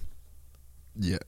What um have you got any mountain bike races that's on your your bucket list or like what so cycling like what cycling are you what gets you the most horny when it comes to bicycle stuff? Um, man, I really like the cyclocross stuff, and I, I think it's kind of, and the reason I really think I like it is because it would fit um, my type of like endurance really well. It's like not a super long race, um, and so it's intensity, and you you go off a start and you have these little jumps and tight corners and like you're allowed to kind of smash into each other and stuff because there's like really like sharp corners. I was waiting for it. Yeah, yeah. So um, that I did one um, when I was at JGR in North Carolina, and I, I was only able to do one, and I was actually sick, and but I, it was so much fun. Like I just had the best time. So the cyclocross definitely gets me excited and it's so huge in Europe like there's a big scene to it. They just uh, like finished the world championships or something. I was watching those guys like the one guy I really like on the bicycles is um, Tom Pidcock he's like this kid that's like insane on a bicycle. He raced the Tour de France but like he could be the the winner of the Tour de France for sure but he does everything. Every, he races everything. Mount his Yeah, skills right. his skills on mountain bike are insane. Um, road bikes. Like he could be the Tour de France winner for sure, and maybe he will be because he's on a badass team. And but they just let him race everything. He's he's from the UK. I've, I've never met him. I don't know him, but he he seems like just a, a legend. Yeah, dude, that's so gnarly. Like to be a, like a multi-disciplined dude in mountain biking would be so gnarly, man. Like one of my buddies, Jack Moir, he was racing um, downhill for like he was doing all the World Cup downhill stuff, right? Loses his ride, and then that last seat on the table is the um, the Enduro World Cup. Goes out, wins it. Yeah, now he's just- like the man. He's like had this whole nother career. yeah. When you have talent, you can just and and then if you if something connects and you believe in yourself, you could go do this on your own. Like it's sick. Like I have a buddy after Anaheim. Actually, my buddy Mitch. He rides for Cannondale. He does downhill stuff, and like it was watching this dude on on a bicycle like the stuff he was hitting and doing i was just like like i'm okay on a mountain bike but this was just like mind blowing like the skill level he had like the stuff he was jumping and going down. I was just like those guys are unbelievable. Is that the dude that you went riding with after A1 and it was in the video? yes. Yep Yeah, he Yeah. rips. Yeah, he ripped. yeah rips. no he and that was like nothing like he was just playing around like he does yeah the skill levels these guys have and that that's what's cool about being with these brands that are other than mm, you know motorcycles i get to meet so many cool people and and like build these new relationships and friendships and like when i'm done like we were actually talking about it after he left he's like dude i have these sick races you would really like to do we could do them and so yeah it's sick Man, uh, I, I actually racing BMX and downhill mountain bikes. That's what I actually did before motocross. Like, cause we, I just wasn't allowed to have a dirt bike for the longest time. And uh, and my uncle actually in the '90s he built all of the UCI downhill tracks. So I kind of like had this, you know, like mountain bikes was like the thing. And uh, man, the the how far bikes have come in the last you know 20 odd years i think that's another thing that's really exploded the sport because like the shit that you can do now on like a 150 enduro bike like that's not 150 is like not even really enduro these days you know? But like a 150 mil travel bike holy fuck you can send those things man. But like when i was a kid we were breaking frames almost every time that you did a race Yeah, I, I it, the bicycles are insane now. How it's it's a little bit scary how light they are, and the stuff you can do on them. Like like are these actual sh- actually that strong? But they are. But um, like for even today, like today obviously is like. You know, we race San Diego. Today's a chill day, and um, like I go, I do a bike ride in the morning, and I had to take Amber to do something. I'm, I got Sunny with me, and I'm like, I have, I just got this brand new mountain bike frame. It's a hardtail, and like with COVID still like it's they're still recovering from parts like to try to to get stuff. So Yeah. I found found this bicycle shop and I took him with me and like I was in the bike shop. I bought and like I like so like I'm not the kind of guy that's gonna like I'm not like um a mooch like I don't like I can get free stuff from my sponsors but like if they don't have it or whatever I like went to this bicycle sh- bicycle shop and like support the sport like that's what Jack I sent it Yeah. picture to Jack Jack and he's I he's like man you got that fork quick and I said yeah I just I just went and bought it like I just like I just love dirt bikes bicycles and like I can take my kid to a bicycle shop and like it's, like I don't. It's yeah, it's crazy having a kid now though. Like going like being alone with him and going places was is pretty surreal. That was like it was cool today. I was like just push him around and like he's like chilling and I'm in a bicycle shop buying parts. It was it's special. That, that's just straight up dad life right there. Like being pumped on taking your kid to buy bike parts. That's that's like as fucking G as it gets. no, literally, I don't know. It's uh, that's just how I am. It's it's cool though. Yeah, I was like super stoked. Like, yeah, I think I dropped Amber because when we're in California, just get a rental car. Like I and I got a Tesla rental car from Hertz, and I was it's probably a mistake because I've been driving around all day and not like following the battery. And like I, I told you, I got here and it's at six percent, and there's like not a charger that nearby. so I'm like, oh this whole time, this whole time, mate, I'm thinking of like, I'm probably gonna have to call AAA and get a tow to a charger. oh, dude, that's so fucked. it is. It is. Uh, good stuff. I feel like there's. I feel like there's probably a, a real art to owning a Tesla and like knowing where to go and this that whole that whole deal. You know, I feel like renting a Tesla is probably oh, not the move no, it's not the move at all, and it's not for me. Like some guy was like uh, commented on my Instagram because it was like we were at the track and in a Tesla, and he's like, "Oh, Tesla's sick," and I was like, "Yeah, I'd rather have an iPad and a Prius." like it was, it's just like like having to like it's cool it's good like maybe for the environment and stuff like that's rad but like we love motorcycles and stuff and we blow smoke everywhere like that's not our thing really but i was like oh, tesla te- like i see all the young kids now like getting teslas and stuff in the sport you can see the sport changing and they're like oh teslas and i was like i, I kind of want to still feel young like get a tesla and no, it's not the move for me. And even the bad thing is Jack, you know, obviously Jack films everything. And I think you might have seen on the last video, like me making fun of Teslas. And then Jack saw me in a Tesla and he's like, dude, you're just yeah. bashing all these guys. What's going on? I'm like, oh, I don't know. dude, it's so funny. The, uh, the, the electric thing's going to be cool though when it gets to bikes. Like the, uh, obviously not who you're sponsored by, but like, dude, the Stark is just like a mind blowing thing for just not even like the performance or whatever, but just the fact that we're gonna have an electric dirt bike that like people are just gonna be able to ride in the craziest places, dude. Like honestly, I think it's gonna the electric side of the sport is just gonna blow it up deluxe. Like it's never people are never gonna let go of like the gas powered engines. But yeah, as far as like, dude, I'm just give me the electric dirt bike all day long.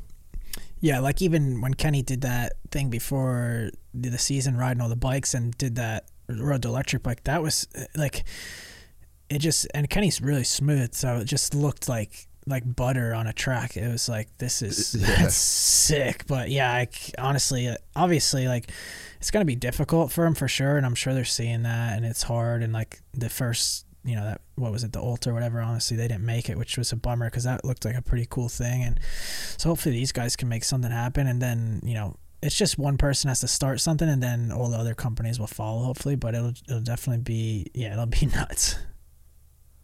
Dude like the amount that you love riding like you getting a gas gas eat like electric bike is you just the froth level that you'll have on that thing. Well, that'll actually be some scary content that you'd be able to make yeah, and then uh, you could put a mic on and still probably hear us. That which that would be insane.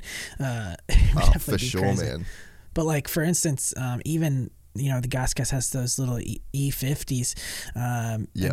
Obviously, Troy Lee's like living legend. He has a, a track in his in his yard in Laguna on top. It's called Top of the World, and it's insane. Like he threw like a little party, and I was just spinning laps with the kids. It was like that was some that's probably one of the most fun times I had riding a bike. And we're talking about a mini E50 so imagine a full grown human size electric bike. Yeah be sick. With 80 horsepower. Scary. Like ridiculous dude. Um, before when you were you were talking about walking into the mountain bike shop with Sonny and it's just like you and him and you buying parts it's like that is just the simple life, you know. And there's probably like so. I remember I was up just by happenstance sitting in the office of Jared from J Star when you called about returning a Lambo. Oh gosh, dude, like that was not wanting a Lambo. Oh, that's one. That was that's a story there. Yeah, that was stupid. Um, that was so stupid. Yeah, So, like, that's a so- good. Yeah, So to talk about the um to talk about like the change of human from like just wanting to go in to buy you know mountain bike parts with your son to a kid that was returning a fucking Lamborghini like there's Yeah, a pretty big change there. yeah, that was so funny. I remember. I think I won my first championship, and uh, me and my mom were out in California. And I was like, just Jared's obviously like famous out here. Like that's his J Stars is sick. So I went in there, and he he's so rad. He, and I actually I he still takes care of the car, like helps us like service cars and stuff. And I was always actually scared to go back there because I felt so bad about the situation. And it wasn't. I'm, I'm sure like it was not a situation at all for him because I'm sure the things he sees is insane. But yeah, I went in yeah. there, test drove a whole bunch of cars, and then yeah, I was like, yeah, I want this one, and like left down payment or whatever, and then they're gonna ship to Florida, and like a couple hours later, like my I think we talked to someone from the team and like Geico, and they're like, dude, what are you doing? Like you can't do this, like. It's just not smart and da da da. So yeah, everyone panicked. So then we had to call and tell them like, "Hey, sorry, like we can't take the car." It was, it was. I felt so bad. So I never went and like seen Jared forever. And now obviously I see him. We've, we're cool, but I was so scared and it was so stupid. But yeah, actually after that though, like I probably waited like. Whew, like five, six, seven years until I got some cool cars, and I don't, I don't have any cool cars anymore, really, just because I learned my lessons on cool cars. You have these, you know, like I had a whole bunch of cool cars in my garage, and you put like you get to drive them like two, three times a year, and they just sit there, and then you sell them and you lose a zillion dollars. So, car cool cars are cool, but you're better off like I think like maybe Jett has the deal with Jared, and he can just drive some cars. I see, like I'm like that's sick and that's smart, and like Myrtle is smart, so he probably knows like Yeah. don't buy expensive car, you idiot. Like I wish someone would have told told me that, but uh, it's okay. Live and you learn. Yeah, dude, I remember I I was there dropping something off or like picking something up, and I uh, I just sat down in his office, and you call, and he's like he's like, hang on two secs, I just sold Barcia a Lambo, and he's calling me, and then uh, and then I was sitting there for that phone call, and like, dude, it was funny because like, I just had never really met you like the whole time that I was there, and I was just laughing so hard. Like, yeah, it was like just after you won the championship, and I was just like, fuck yeah, respect, a Lambo. Thought I was the big big deal after one 250 championship. Nah. but I mean, that's the that's what I'm saying. There's like a there's a big journey that takes place to be the kid that returns a Lambo to the guy that's stoked on buying forks with his kid. You know. Literally, yeah. That's yeah. It's just the sim- the simple life. Honestly, is is the best life. Just dirt bikes, bicycles. I mean, and having opportunities to to buy a Lambo and return it on the same day. Like that's cool. yeah, I think it's pretty funny. I, I remember K Dub always said that he wanted to buy a Lambo like it was one of his dreams, and obviously, like he could afford it. The thing that stopped him was that he had a dirt driveway that was like a mile long to get into his house, and he's like, "Then where am I going to get the thing serviced? I'd, I'd have to get." He's like fully telling me he'd like done all this research into getting getting his Lambo, and he's like, "I was going to have to." Concrete my driveway, which is probably like 300 grand. Yeah. He's like, and then I'd have to put a hoist in. Then I'd have to fly in a mechanic to like get the thing serviced. He's like, yeah, so when you live rural, then it just, a Lambo is just not a thing that you can do. And I remember thinking like, because you, ju- I'm pretty sure you like, you had the prop, do you had your property by then? You had BAM land by yeah, I lived I lived there, so I would have yeah I would have had to drive it down a dirt road. I I, I didn't get that far of thinking. I think K Dub K Dub's K Dub's prob K Dub's probably a little bit smarter than me, so I didn't get they get that far. I was just like just car sick. oh, dude, it's cool. But like, I mean, it's cool to be in that. I don't know. It's cool to live through that. Like, you you got to live through winning a championship, super young, and like you were just the fucking man. Like, and you were this wild, wild child. You got to be wild. You got to win a bunch of races. You got to like. Uh, there's a your life has a way of just getting this crazy momentum, and that's just like it makes sense.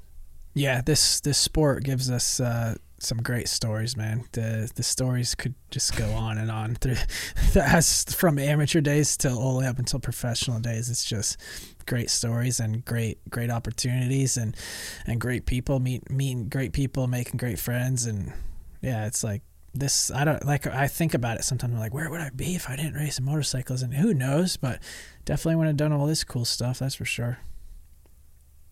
It it it is a crazy thing to think about like who you'd be because I mean like even for me if I think about it like I'm like oh I could probably do this. I could probably do this. Like just given the things that I've kind of already done maybe in a sense or like skills but it's like for you guys like it's just you've done this one thing for so many hours. Like I think about even when I'm riding and just like practicing myself because I'm always trying to get better at riding. I, I love riding not just for the riding of it, but to me it's like a project. I'm always trying to just get better at it. And it's like I'll spend like three or four weeks in a row where I ride twice a week. And I'm like, man, I'm really starting to like feel comfortable. I'm starting to enjoy it. So then I just think back to a guy like you that's probably done like if they say you got to do 10,000 hours on you know to be an expert it's like dude you're probably at like 50,000 like the level of expertise would just be insane man so like the and then you think like well what would you do it's like well what would a person do that's that like different to the thing that they've spent 50,000 hours doing it's just like you go, well, this does, you wouldn't do any, like, it doesn't make sense that you would even look to do something else. You've invested so much time in this one skill.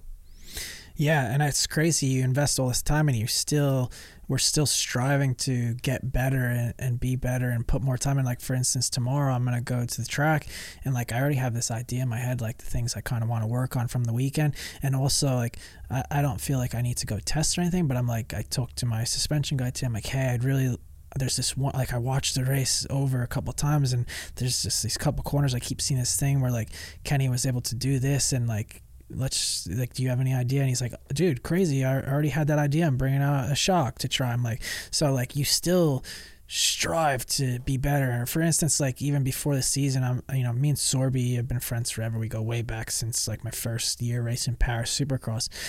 And we really worked on starts this year and making my starts better. And my starts like we, have made them a lot better. And it's just like you're always trying to be better at what you do. And even though we've put in all this time since i was you know riding a bike since i was seven years old. I'm 30 years old now so the hours are endless. But yeah what like what what else would you do? Like who knows? But for me like I, always, anytime I, like every time i ever thought about it was the only thing like i could see myself doing was like i, I really like heavy equipment and like so working on tracks and doing stuff like that. And then also flying like i really like flying so that that would be an opportunity. But like i don't know you just spent so much time riding motorcycles and it's just yeah i don't know. It's it's it's definitely crazy to think about. I, I love though the the fact that a guy like you could go so far in the sport after you retire too. Like there's probably not that many guys that i think would have like just the passion to ride like to just keep riding and do like there's there's obviously like yeah, you've just got some fucking ADD that's going on that like you need, like you, you need like the, put a helmet on this kid and like let him do his thing. But you know, like that, I feel like this generation has such a good opportunity too. Like you're probably lucky in like the time in the not just the sport, but in the internet and in content and all that sort of stuff. Like you know, you're you're probably not really going to have to look for something else to do, which is cool. And then just the fact that like writing, like guys are just writing longer now. Absolutely, it's definitely like you said. The time I've came up through the sport has been a really good time, and I like I can't see myself really go and do something else. But um, I definitely want to stay in the sport. But I'm also not a guy that's gonna go do TV like you know what like Ricky's doing. Like I just couldn't see myself doing that or um, can't really see myself being a trainer. Um, obviously, uh, you know, I, I've I've done some schools at my track, but it's just not. I like doing it, and I love helping people, and I'll always help people because I like really like giving back. But it's that's just not really the route I want to go. The route I want to go is just being my psycho ADD self. yeah. And like you said, when I throw on a helmet, it, it just like I just want to. Yeah, I don't even think people really understand understand me because I don't really like no one ever really like talks to you like like like like, like we're talking right now like they're just like always like racing training like that's it. There's nothing else really. So yeah they don't people don't know that i just want to send it 24 7 and have fun. And poor amber she's got her hands full. She's got like she, she keeps saying she always says like she's got two kids. two kids and i'm just like i'm like don't say that. Like it's not cool. Uh, but it's it's super true. Yeah she has two kids. And when when sonny gets older and if he's like kind of like me yeah whew, she's gonna have her hands full. But I'm also looking forward problem. to. Yeah, it's a problem for sure. But I'm looking forward to having a little buddy that I can just do fun stuff with. It'll be sick. Oh, dude, it's gonna be it's gonna be so much fun. Um, yeah, I think it's cool too that you're a guy that like it's cool for me to hear you say that you like want to get not that you want to get better. Like obviously everyone gets better, but you kind of do get into the weeds a little bit of like trying to you know make the bike a little bit better. Like you know coming up with a plan for things that you're doing because I think from the outside looking in, people probably think that you don't think about anything when you ride. Yeah, it's crazy how things work, and you know there's a time like for instance like my first two years, uh, well not two years, but probably my my two back to back Super Supercross championships. It was like did it was like didn't think about a thing in the world, didn't work on anything. And actually, the second year I broke my wrist the first race this season, so I didn't ride at all during the week. I just like played, like played around, like like I said at the track, just like playing around. So it was like back then you were I was like 17 years old. You just like, I didn't really train. I didn't really uh, like I just rode my dirt bike a lot. So then when I wasn't riding my dirt bike and I hurt my wrist, I was just like playing around, having fun, and go win another championship. So now it's still sim- similar. Like I'm still, I have a lot of fun, but now you think about things a little bit more and you're just at the highest level of the sport. You're always trying to yeah. be better and you watch other guys or like someone who beat you or for instance like eli and coop or something you pick some stuff up from them. And like i said kenny was behind me pick up stuff from him and then you just try to be better. But the biggest thing you don't want to overthink it because you could spin yourself out so big. So i feel like at this stage in my career i'm able to pick little things and i also have a group of people around me now that i can trust. And you just try not to get lost yeah, yeah, no, no, it makes total sense. Who who are your favorite riders that you race against? Like, who's the guys that you look at and that you're like, "Fuck, you're good," and it pisses me off. um, it's a good question for sure. Um, I like racing Eli. I think he's a fun, not not a man, yeah, he's a fun person to race against because he's just, you know, what you see is what you get. He's just like digs yeah, deep, yeah, never yeah. gives up. Um, and then Kenny for sure, he's kind of similar. Just it's like like I said, his uh, like his style and technique on the bike's insane.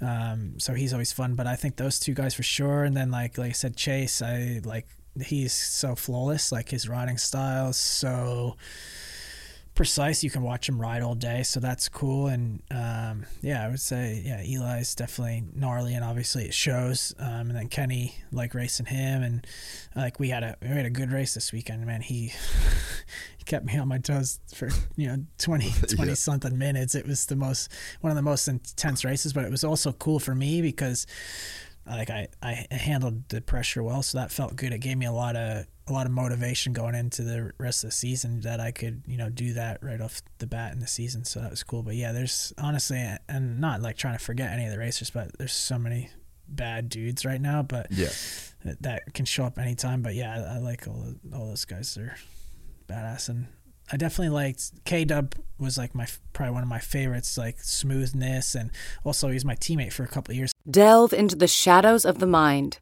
with Sleeping Dogs, a gripping murder mystery starring Academy Award winner Russell Crowe. Now available on digital. Crowe portrays an ex homicide detective unraveling a brutal murder he can't recall. Uncovering secrets from his past, he learns a chilling truth. It's best to let sleeping dogs lie. Visit sleepingdogsmovie.com slash Wondery to watch Sleeping Dogs, now on digital. That's sleepingdogsmovie.com slash Wondery. Okay, picture this. It's Friday afternoon when a thought hits you. I can spend another weekend doing the same old whatever, or I can hop into my all-new Hyundai Santa Fe and hit the road. With available H-Track all-wheel drive and three-row seating, my whole family can head deep into the wild. Conquer the weekend in the all-new Hyundai Santa Fe. Visit HyundaiUSA.com or call 562 for more details. Hyundai, there's joy in every journey. So I was like able to be around Yeah. him and see him, and obviously he was at the end of his career, so it was cool to be around and see that, and he was having a really good time still. So it shows you, you know, you can do the sport for a long time and still have a lot of fun with it. Yeah, dude, the the rivalry between you and Kenny is so so deep. Like even fully off the racetrack. Like I remember, I remember being at Fox one day. Um, it was at Fox with like Kenny and Beaks when Beaks was at Fox, and you called Beaks when I was there with Kenny, and then you could see Beaks was like. "Do- Uh, I got. I'm just gonna answer, and it was just like you guys were like both on Fox. You were both like coming, you know, trying to win the same championships. Like r- the racing was gnarly. You were both like superstars in your own right, and like crowd favorites in your own right. Like that's such a that's such a long standing rivalry. It just goes so deep. Like even the people around you guys were Oh, like yeah. cognizant of of the rivalry. Oh yeah, hundred percent. And the and everyone stays in the sport in another way or another. It kind of floats around. Like Beaks is always doing different stuff. Uh, but yeah, we just both wanted to win so bad. So it was so it was Yeah, so so intense. And it's you know still the same now, but it's just you know we're a little more grown up. We're a little older. We have kids, but still same thing. We just want to just want to win, and you know the intensity is probably even higher than ever. Yeah, dude, it, it would be for sure, man. And it, it is weird. Like we kind of talked about at the start, but like you guys do, just don't talk that much. And it's like, imagine to just put this in real person context is it's analogous to working in a place for 30 years and never talking to the coworker that sits right next to you. Like imagine you're like Homer Simpson and you're working in the nuclear power plant and you're like sitting there pull, pushing and pulling the buttons and the dude next to you, you've worked with him for 30 years and you just don't really talk to him. You know his name, you like hear about shit that he says about you and like you, you just don't talk. It's pretty much what you guys do. It's fucking weird. No, no, that's I was gonna say. It's quite uh, a shame, really, because I think a lot of us could be friends, um, but it's just the way this sport is and it's been, and how we like came up to this sport that it just was like, this is what you do, and this is the way it is, and yeah, I think yeah, a lot of us like we are like people we don't really know each other that much. We just race each other. So yeah, like I said, it's quite a shame because I think a lot of us have a lot of things in common besides riding motorcycles. So yeah, it's a little bit of a shame, but um, for me, I try to be a little more open nowadays. But yeah, it's just it's difficult. Yeah, but I think um I think no matter what, when everybody retires, then there's a point where like I remember Jay like when Chad did the podcast back in like 2018, he still had never spoke to James. And I'm on the podcast and I'm like, dude, you guys would be friends. Like I've hung out with both of you. Like I played golf with James. You love golf. Like you've both raced together. You spent because there's this this thing of like relatability, right? Like me and you, we're into the same stuff. We talk. We can be cool, but like I can't relate to you on some shit. Like, like there's just stuff that you've done, things that you've seen, battles that you've been in, like in the level of intensity. Like there's just a whole aspect of your life that I I just could you could only ever tell me about it. I could never embody it in that way. Whereas like all of the guys that you race against, there's probably eight of you on the planet that right now are like in the battle to win and podium 450 main events.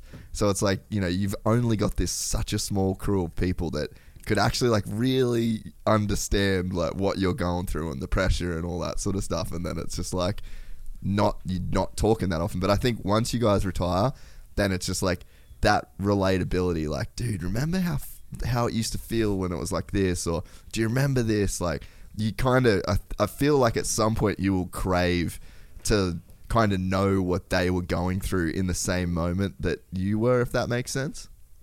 No, it makes sense completely. I think yeah, one day for sure we'll be able to be like, hey, what did you think about that? Or yeah, Yeah. definitely. It'll be cool because right now it's not that way. So it'll be cool to be like, yeah, like how about you remember that race or yeah, that'll that'll be cool. And it'll be it's nice that we'll be able. I think I do agree. I think we'll be able to do that more, and we'll see each other and and just kind of feed off each other. Because I hear like you know a lot of guys retire and they obviously they miss the sport. Like you know you had Dungey came back and raced the season, and like I think you just miss that competitiveness. But uh, for me, I think I will definitely miss the sport, but I'll do some crazy stuff with motorcycles and bicycles, so it should hopefully keep me somewhat sane.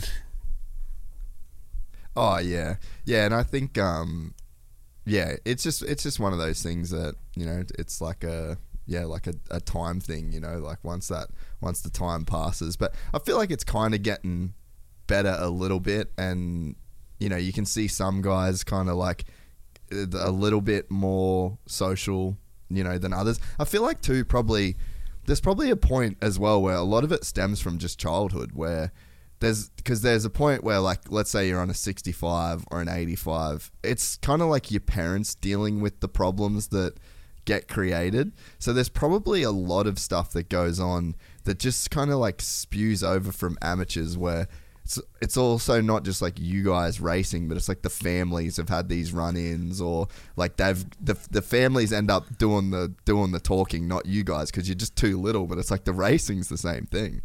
Yeah, no, the racing is the same thing, and yeah, it's even like I think you know a lot of us grow up at these training facilities now and stuff too, and like being at MTF, it was kind of like all the all we're like one big kind of family, and we just like kind of it's like you know sh- doing the shit talking and stuff, and you like just like shit talk about these other riders that you're gonna go race and stuff like that, so you just like don't like you're like whatever, like I like.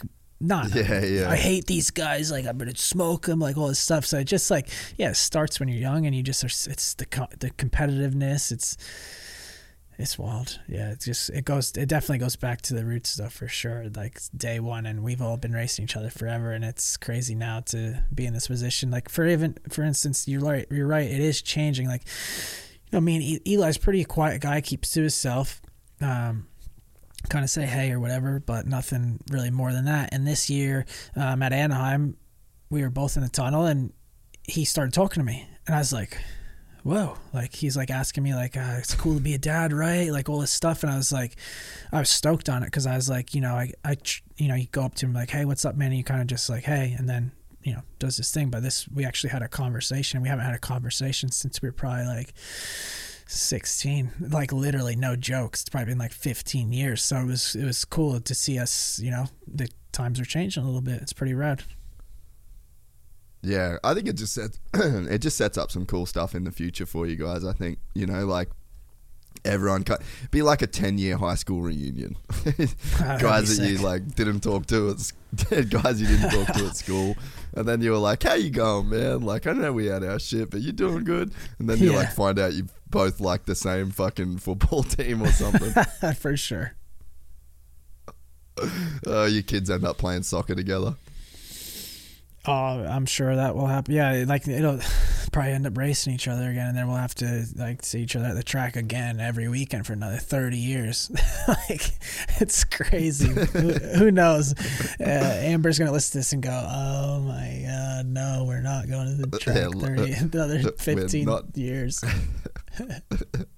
Uh, the growing up in MTF, being the first kind of generation through like the training facility kind of deal. Like, dude, just you in general as a kid, the generation that you were a part of was sort of seemed like the first generation of the real crazy shit in moto, where it was like you had Ricky Carmichael was doing his thing at the top of the sport, and then everyone was like, right, everyone needs to be fit as fuck, like stop everything, like this is what it's got to be, and you were kind of in that first wave, and then when then you see the success that you had as a kid and other people that kind of like lived at the training facilities, then that became normal, even though it's the most unnormal way for a kid to grow up. that became it became normal. But do you ever think about like growing up at MTF and like do you remember the first day getting there and and just being like, oh, this is my life now. Like I just live at this dirt bike track. Yeah, I yeah, I have lots of great, honestly, great memories from there. It's it was awesome. I, I I wouldn't change it. It was it was it was so cool. Um, you know, it's not for everybody. Um, I thrived off that atmosphere of competition every day.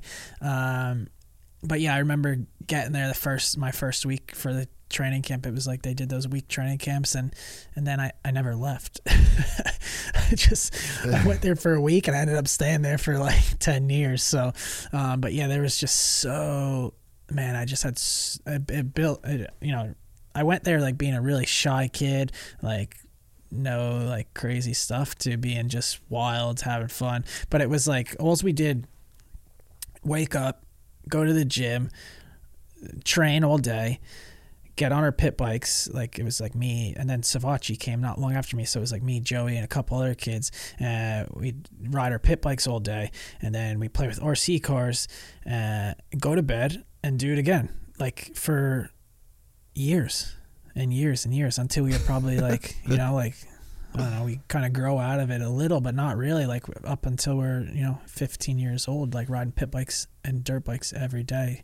So it was just really riding nonstop and then the gym stuff. So it was like you just lived, to breathe, you know, dirt bikes. Um, I, I wouldn't change it. I loved it. Like I think it's a, it's a, it's a, not a bad way to grow up, but it definitely, it breaks, um, it breaks kids, it breaks families. Like it's not, it's not for everyone. Not everyone's going to go to MTF and make it to be a professional dirt bike racer. It's just you know, and a lot like when I got there, there was um, quite a bit of older kids that were in the A class, and they were go trying to go pro, and like all those guys, you know, don't race anymore. They all disappeared, and like I would say 90, 95 percent just don't yeah. ride dirt bike ride dirt bikes anymore because it does you know it, it takes you somewhere and then it, it can burn you out. So it's yeah it's it's it's quite sad. It's not for everyone but I, I have seen some of those guys again and they have like normal jobs and like they you know life is not just motorcycles obviously. There's way way more things yeah. going on. So it's also cool to see the guys who didn't make it what they do now too. So it's uh yeah it's it's not for everybody but there's definitely a couple sickos of us that just love it. yeah. Yeah, like what do you think was in your personality at such a young age that made you thrive in that environment? Oh man, the the competitiveness of it. I loved um, you know, it is weird though because when I was a kid, um, like growing up in New York, I, I didn't want to do any team sports. Like my parents, um, they're like, "Hey, like you have to do some kind of sport," and they were named off all these sports, and I was like, no, no, no, no, no, and they're like, do you want to race dirt bikes? Which they probably wish wish they didn't say because, you know, it's yeah. a, it's a crazy way to you know bring a kid up and a lot of sacrifices. But I was like, yeah, race motorcycles, and then started racing on the weekend local, and then I just I don't know. There's I don't, it's like this competitiveness of me. I just I absolutely thrived off it, and then when I got thrown in MTF, it was like I was a good I was a good rider, and then it just just skyrocketed like like brought out my ag- aggressive riding and my fun and like just wild. And I was just able to literally run around a facility and just be a complete animal. Like just you literally uh, could get away yeah. you could get away with murder. Like just it was absolute it was like a fence around this place and you could just like I would just free for all, just full wild, and yeah, it was it was honestly so much fun. Uh, it was yeah, it was crazy. I just but I I thrived off that that. But I, the the main obviously the main focus was riding, so I, like I was super passionate about the riding. So the riding always was like do the riding, but then I had energy twenty four seven. So I was just yeah, absolutely wild. There was um, this guy Chad Charbonneau. He also a really good rider. That didn't really go professional or anything. His um, his dad owned like a big construction business up in New Hampshire, um, but he owned GPF and like was a little bit in MTF, which GPF's just across the street from MTF. Yeah, yeah. Um, and I really looked up to Chad. Like I just thought he was really cool. Like I don't know, I don't know why. Like I, he's just a cool dude, and I still like I don't see him anymore. I haven't really talked to him in forever, but he's just a cool dude. So, and I was like that annoying fly, you know, just that would pester him. And I he he lived across the street on the fence, so I'd always go over there and bother him. And they they duct taped me. Um, they we had these long pine trees at MTF GPF, and they would du- they would duct tape me to these pine trees and just leave me there for hours, like just hours just hanging in these trees. It was, uh, it was yeah hilarious. I remember, I don't know if you know Jojo Keller. He's like a old school racer Yeah, back yeah, in the day. He can like wheelie crazy and do all this stuff. And uh, Jojo was down there helping Chad with some stuff. And Jojo uh, had a, I guess I had, he had a soft spot for me. He'd always get me down out of the trees. Um, I also I remember one year when we used to race at um, Oak Hill in Texas. Um, Chad just finished washing his bike, and Chad always had the nicest, like cleanest looking bikes, like just decked out, like like someone you you see their bike and you're just like, oh, dude, that's sick of stuff. He just finished washing his bike. I ran up and kicked a mud puddle across this whole bike, and it was like that was it. He he snapped and he hung. There had these these like um, poles with flags on them, and he hung me on one of those poles. Like I cannot tell you how many times I got duct taped uh, MTF and these local races because that was the only way. That was the only way they could control my like ADD. They just had to duct tape me up for a few hours, but it it did nothing. Like I I was like right off the right off the tree, like back at it, just harassing those guys. They probably couldn't stand me. Like the stories they have is probably great. There, there's something. There's something to. Um, yeah, I don't know. There's something to like that little personality trait that you got though. You know, like. You, do you know Wilson Todd? He was in the Lites class on the weekend. He's an Aussie Yeah. kid, 102 Yep. on the Honda. Yeah, I don't know him personally, Dude, but you. Well, you're describing yourself. That's what he was like. He grew up around us. And that kid was annoying as fuck, dude. oh yeah, I can only like, but imagine like was- how annoying I probably was to those guys. They're probably like, "Phew, this guy, he's an idiot. And now he's look at this idiot as a professional supercross racer. Jeez, how'd that happen? but there's something like he. I remember there was one time in in particular where he used to live like close to one of my other buddies, Todd, and we were out on the ski boat one day. It was like lived on like this big freshwater lake, and uh, we're on this ski boat. And then we're all like on the donut, and you know how you like you do a whip and you like whip around, and then like bang. So this kid, Will, like Wilson, he was probably like an eight, nine year old kid, right? And he gets on the boat and he's like, "No one could get me off this thing. There's no Oh, chance God. any one of you would get me off this donut." And we were just like, "Okay, like we can we can make this Yeah. happen." So we just we thrashed the absolute fuck out of this kid. Didn't let go.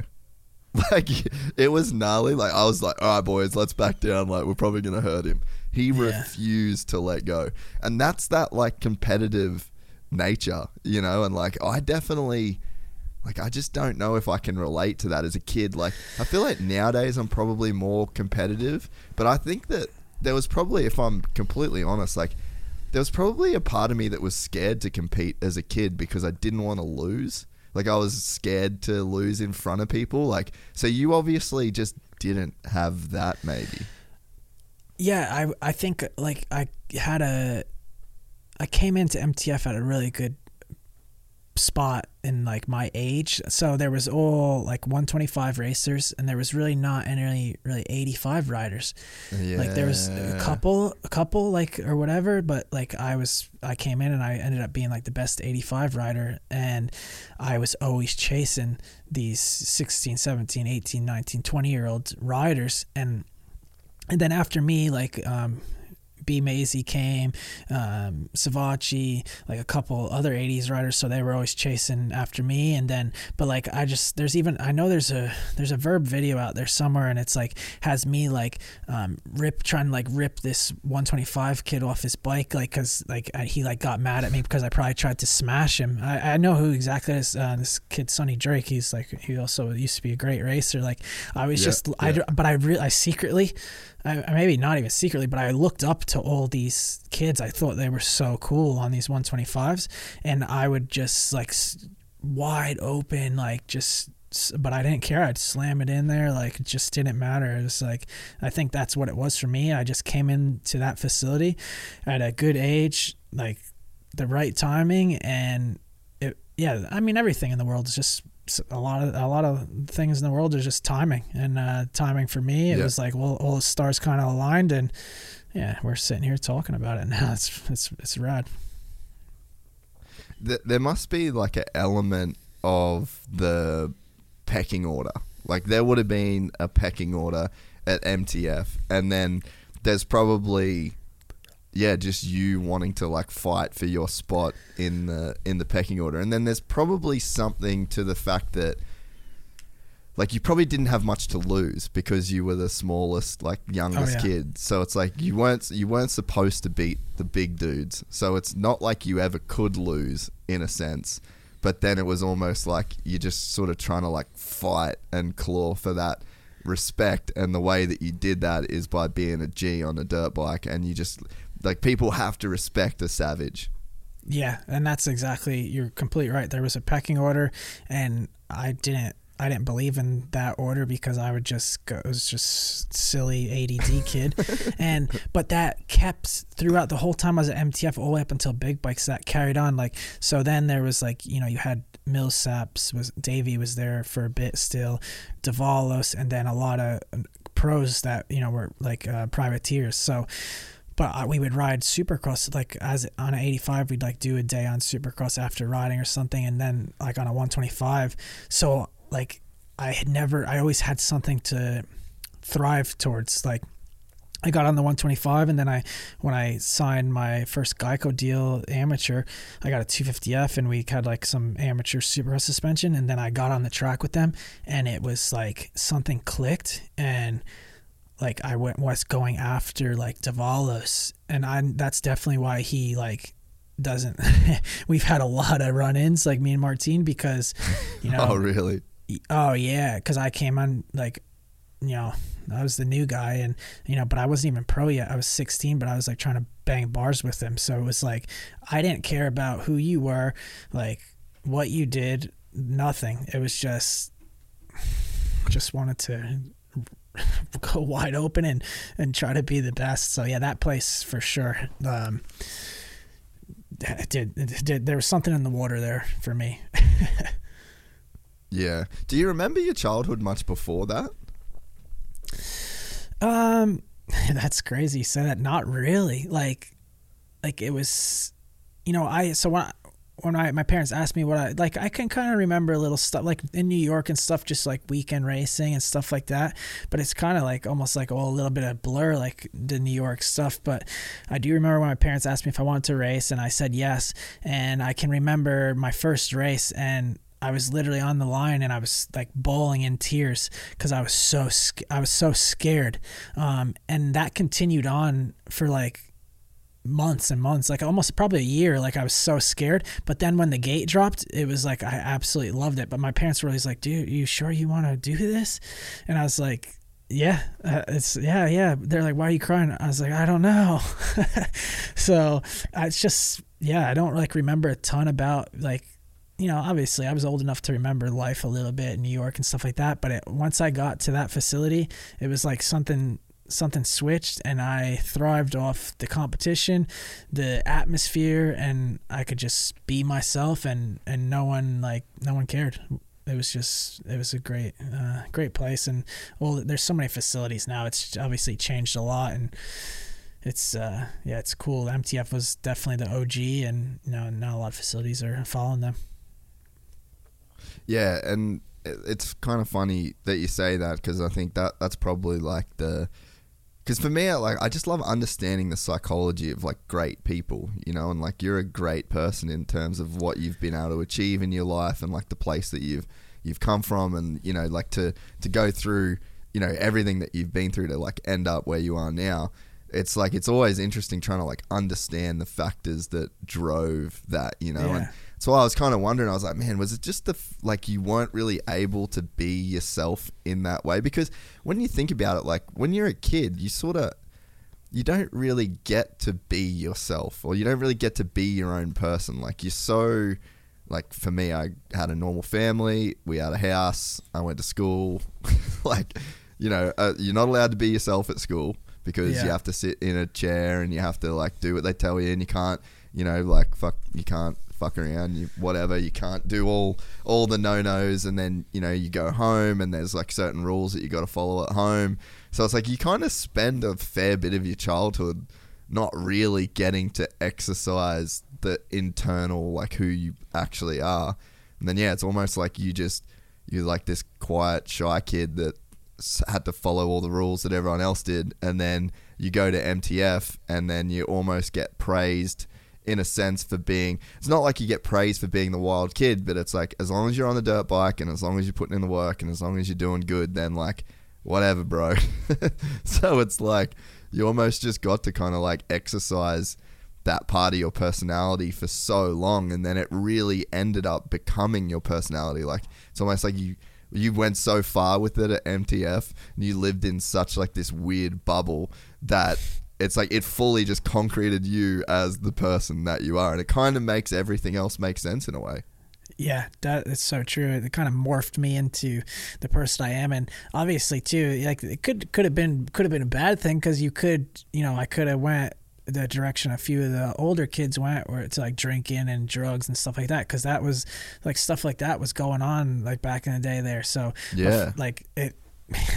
it could have went a different way for sure, but it was like the path I was on. It was just having fun on dirt bikes, any any kind of dirt bike, pit bike, real bike, and you know having there was good people there and a lot of people to look up to, and just yeah, I thrived off it, and it definitely made me the person I am today for sure. And now, um, yeah, I'm able to, you know, and then when you go pro, it obviously changes, and you you kind then you almost Yeah. kind of got to go back to this weird like, like rail it back in a bit yeah yeah, bring it back in. And now I'm kind of at the point in my career where I'm able to kind of open it up again and kind of show myself. So it's, yeah, it's pretty cool.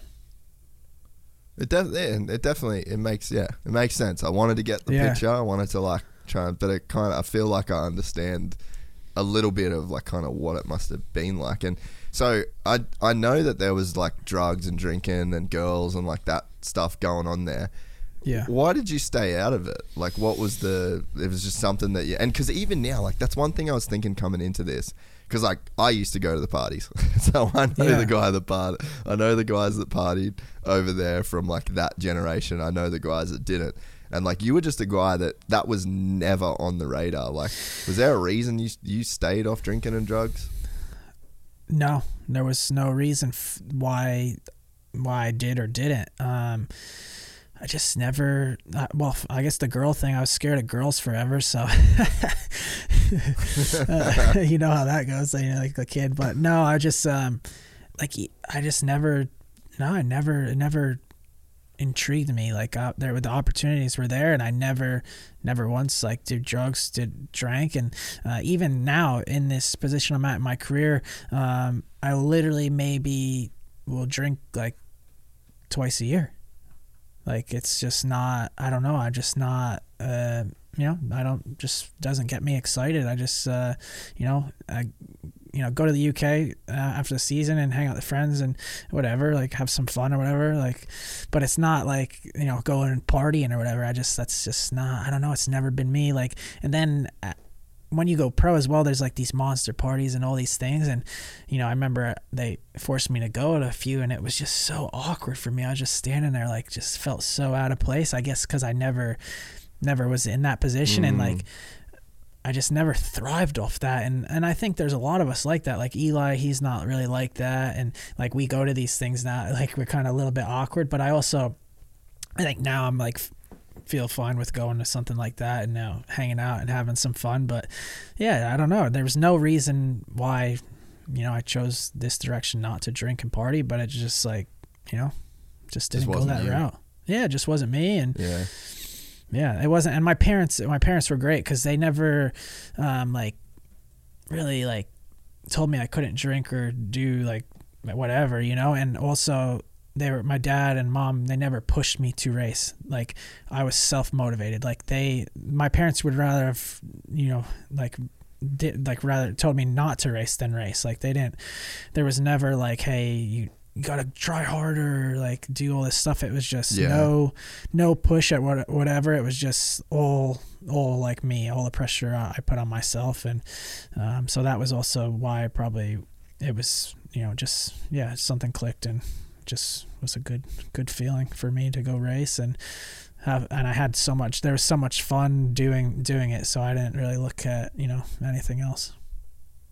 Yeah. It's funny when you said that, you know, you go to those things and you feel like a little bit awkward. It's uh it's kind of weird. I never really thought about it, but when you get signed to be a professional dirt bike rider, professional supercross rider, you just kind of expect that you'll go and do all these different things. Like there's a bunch of box that boxes that you need to tick, but it's just like a couple of those boxes you just don't give a fuck about, or like don't make you feel comfortable. Don't like to go to a monster party or to go to these different events. Like, yeah, some of that stuff just fully would go against like your personality or Eli's personality or and and I guess like just those interactions in general like they kind of like can be awkward right like cuz everyone knows who you are but then you don't know who everyone is and then even that just creates like a weird dynamic Yeah, those parties I always found really weird. Like after the, you know, Vegas, there was always the party after Vegas, and I did find it odd because there was always like a lot of fans there, which fans are awesome, but they always wanted to take pictures and stuff, and it was like just a booze fest. So I always felt really like awkward, like because I'm like, should I, should I take pictures here? I might get in trouble if someone sees like Yeah. all this alcohol around me and stuff like that. But uh, yeah, I don't know. It was definitely definitely different. We didn't grow up around that stuff, so um, yeah, it's yeah, it's different. Yeah, yeah, it's just weird to like, yeah, you sort of just think that oh, he's a prof- he's good at riding a dirt bike, like he should just be good at all this other stuff. But there's a lot of it where it's like, this ain't just this just ain't my deal, bro. yeah, it's like a I just fish want on water, overalls and a tractor. literally. Yeah. Oh, that's funny. So when did you get into the flying? When was that like first become on your radar? Um, I was so man, it was probably the end towards the end of Geico. I got I got in this weird stage where I was scared. Like I got kind of scared to fly and like toward the races and stuff. I got like just super like paranoid. I didn't like flying like to the races. So I was like, well, if I'm gonna keep Did something I'm happen that like um, made you? yeah, yeah, probably. There was probably some rough flights and like just like, and especially being based out of Florida, it's so many thunderstorms and like Ah, just yeah. really like really rough flights. So I, I probably got scared and then I was like, oh, I don't really want to fly. And so being like someone who likes to kind of be in control, um, I went to the local airport and met met this guy that did flight training and ended up becoming friends with him, and I just started flying with him all the time. Like he did like some commercial flights and stuff. So I would go and like you know when any chance I got, I would try to go fly with him. Um, and then I was working on my pilot's license, and I was at Factory Honda, and um, we went and did motocross nations. I think it was in Germany or something. And I came home and I didn't fly for like a month or so. And I went um, went back to the airport. Um, and I was at the point where I was able to go fly by myself. And I it's like a 30 minute flight, maybe not even like 15 minute flight to over my track. And I'd always fly over there to kind of do some loops, check it out, like buzz the track or whatever, and then fly back to the airport. And a storm a storm rolled in. Um, and it dude i tried i saw was landing i tried i tried to land and it I, the the wind picked the wing up and i had to go around and and then i land again and it, it was it was a rough landing and it pretty it kind of freaked me out a bit i was like oh man if i'm not like doing this stuff full time serious because it's like you need to put a lot of time into like hone a skill and I just wasn't putting enough time in so I honestly I haven't flown in ages. Like any sometimes if there's a close race or something, I'll call my buddy up and he'll fly me to like a close race in a little just a little turbo prop plane. But um, yeah, after that one like little scare flying by myself, like I was like, yeah, if I'm not gonna spend dedicate my time to this, I probably shouldn't be doing it. And and and I couldn't, you know, I can't race and dedicate full time to flying. So just yeah, I was bummed on that. But like uh, I definitely love flying now. Like I'm super into airplanes, and like I even have like a little plane tattooed on my arm. Like I just, I just kind of loved it, and the control feeling, just like being up in the air Yeah. and like having that like control feeling was so cool. And that's the closest thing I think to like racing dirt bikes, like flying a plane to me. That was like similar in, in a weird way. What what's the feeling that you're chasing?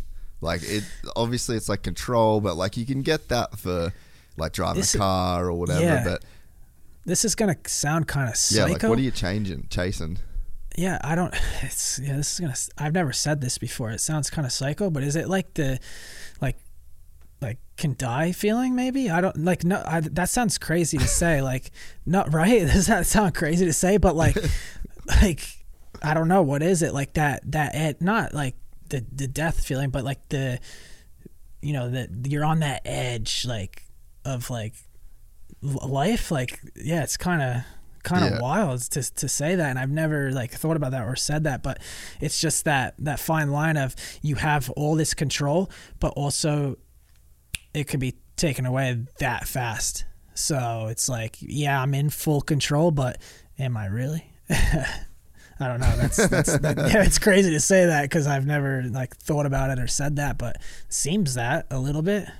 Just like dirt bikes like it you know it could be you know could be done at any any second but it's like i think the the passion you know i, I had a sh- strong passion for racing motorcycles and i give it my all every time i'm on the bike and it, it was like the same thing in the airplane. Like i get in there super serious and give it my all and super passionate about it. So it's like i guess like driving a car could be the same thing but i like I never really raced cars or anything or did anything like that. So I guess the high level of that as well, it could probably be the same thing.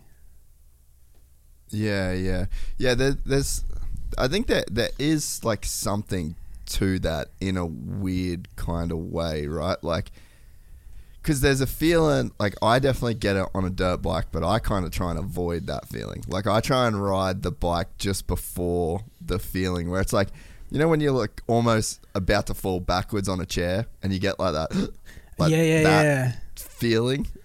That, Yeah, so I don't I get yes, that when but I ride. yeah, so I don't get that. Yeah, keep going. Um, yeah, no, I don't get that feeling really. It's like so when I'm when I'm riding, I don't yeah, I don't really like ever feel like on the edge. Like obviously when people watch me they're like, Well, this dude's a psychopath, like he's on the edge, like sending it. But like I I don't yeah, I don't get that feeling at all for some reason. So it's definitely there's a there is a feeling to it, but I don't it's a I don't know. You'd ha- yeah, you'd have to dig deep in the brain to find that feeling because I don't know what it is. It's freaky. So, but you get it flying. Yeah, I did get. I don't know. It just was something about it. Like it. It's like I keep. I always go back to like the control feeling of it. Like you have to have all this control.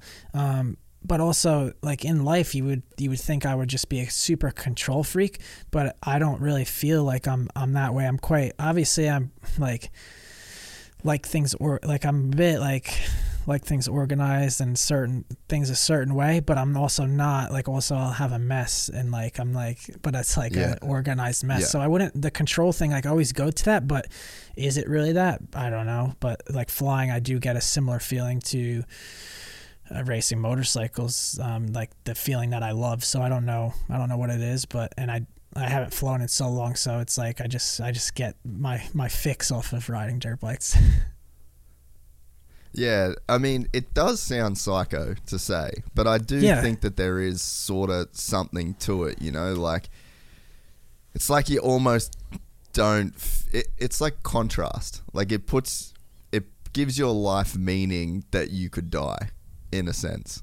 You know, so it's like, oh, I you- must be alive if I could die right now. Yeah, and you don't think about that. Like that's not like you don't get geared up and you're like, uh, I could die. Like this is gonna be sick. Like, like you don't, you don't, you don't, you don't think about that or anything like that. But maybe, maybe in the this psycho-ish way, like our adrenaline, all that stuff. That's the what what we're we're searching for. I don't know really, but sounds Yeah, sounds, it- sounds believable. It's very, very, very heartbreaking though for me to hear you say you don't get scared riding because fuck, I get scared right. I hit like one kicker, bro, and like my fucking bike moves to the right, like the tiniest bit, and I'm like, fucking feels like that feeling when you fall off an office chair. And I'm like, oh fuck, rein it in, bro. Yeah, mate, honestly, like Anaheim track was one of those tracks that was like you just I don't know, it's something in us that it switches and you just send it, but that track was so difficult like to ride and it could bite you at any time like I mean, how we there's so many of us crashed like so like all over the place. The race was hectic and anyone who podiumed there like had crushed it because that right that track was so difficult. And, um, yeah, to not like get scared or anything like we're definitely weird for sure, like not normal. Yeah, yeah, no, because I definitely get scared, and I think like, Yeah. But then there's all there's a thing where it's like I get scared, and then I'm like, oh, nothing happened. Like it's not that big of a deal, you know. But like, because that's what I've always been just so fascinated with, like how me and you are just having like the same experience, but it can be so different. Like I can just want it, like just the simplest way to think of it is like we're going down a straightaway and then there's a left hand U turn and a rut. And it's like we both get this feeling of like, okay, we've got to hit the brakes right now or we won't make the turn, right? But like I'm just hitting the brake I'm not I'm not going as fast before I hit the brakes and then I'm like hitting the brakes earlier.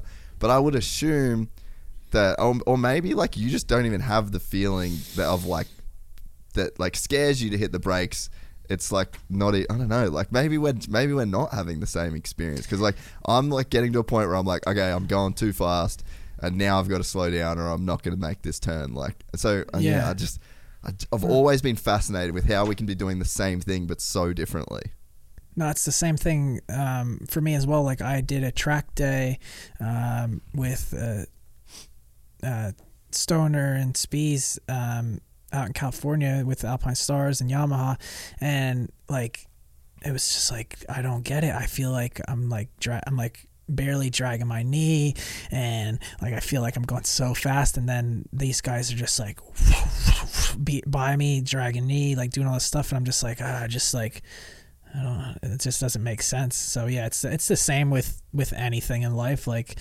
I don't I don't why are why are why is it different? Who knows? But yeah, it's it's so crazy. Just like bicycle thing. Like I said, I went Yeah. riding bicycles with my buddy, and he's doing this crazy stuff. And it's like, like yeah, we all have our we have all our all have our our niche and that we're good at and stuff. Yeah, and it's obviously just comes down to like uh like time and prediction, you know, like I just don't ride enough to like predict what the motorcycle's going to do, I guess. And then whereas you're probably like something that feels like a bit of an oh shit moment to me, it's just you've experienced it so many times that it's like when it happens your brain just like just doesn't even like register it, you know? Yeah, it's funny. Like you come off the track sometimes, and someone's like, "Dude, that was so gnarly." That, and I was like, "What? What are you talking about?" Like, yeah, it's kind of wild. Like, and then there's things like this weekend. You know, we had a finish line jump, a double, and then this like tight little triple into a, a sweeper, and like a cup, like one lap Yeah. in practice, I was literally aimed like right at the tough block, and I missed it by an inch, and I was like, "Whoa!" Like that. There was something that was like, "Whoa, that was so gnarly," but and then no one else even noticed noticed it. So it's like certain things to us are gnarly that are not gnarly to someone else. It's yeah, it's just just all all perspective, I suppose.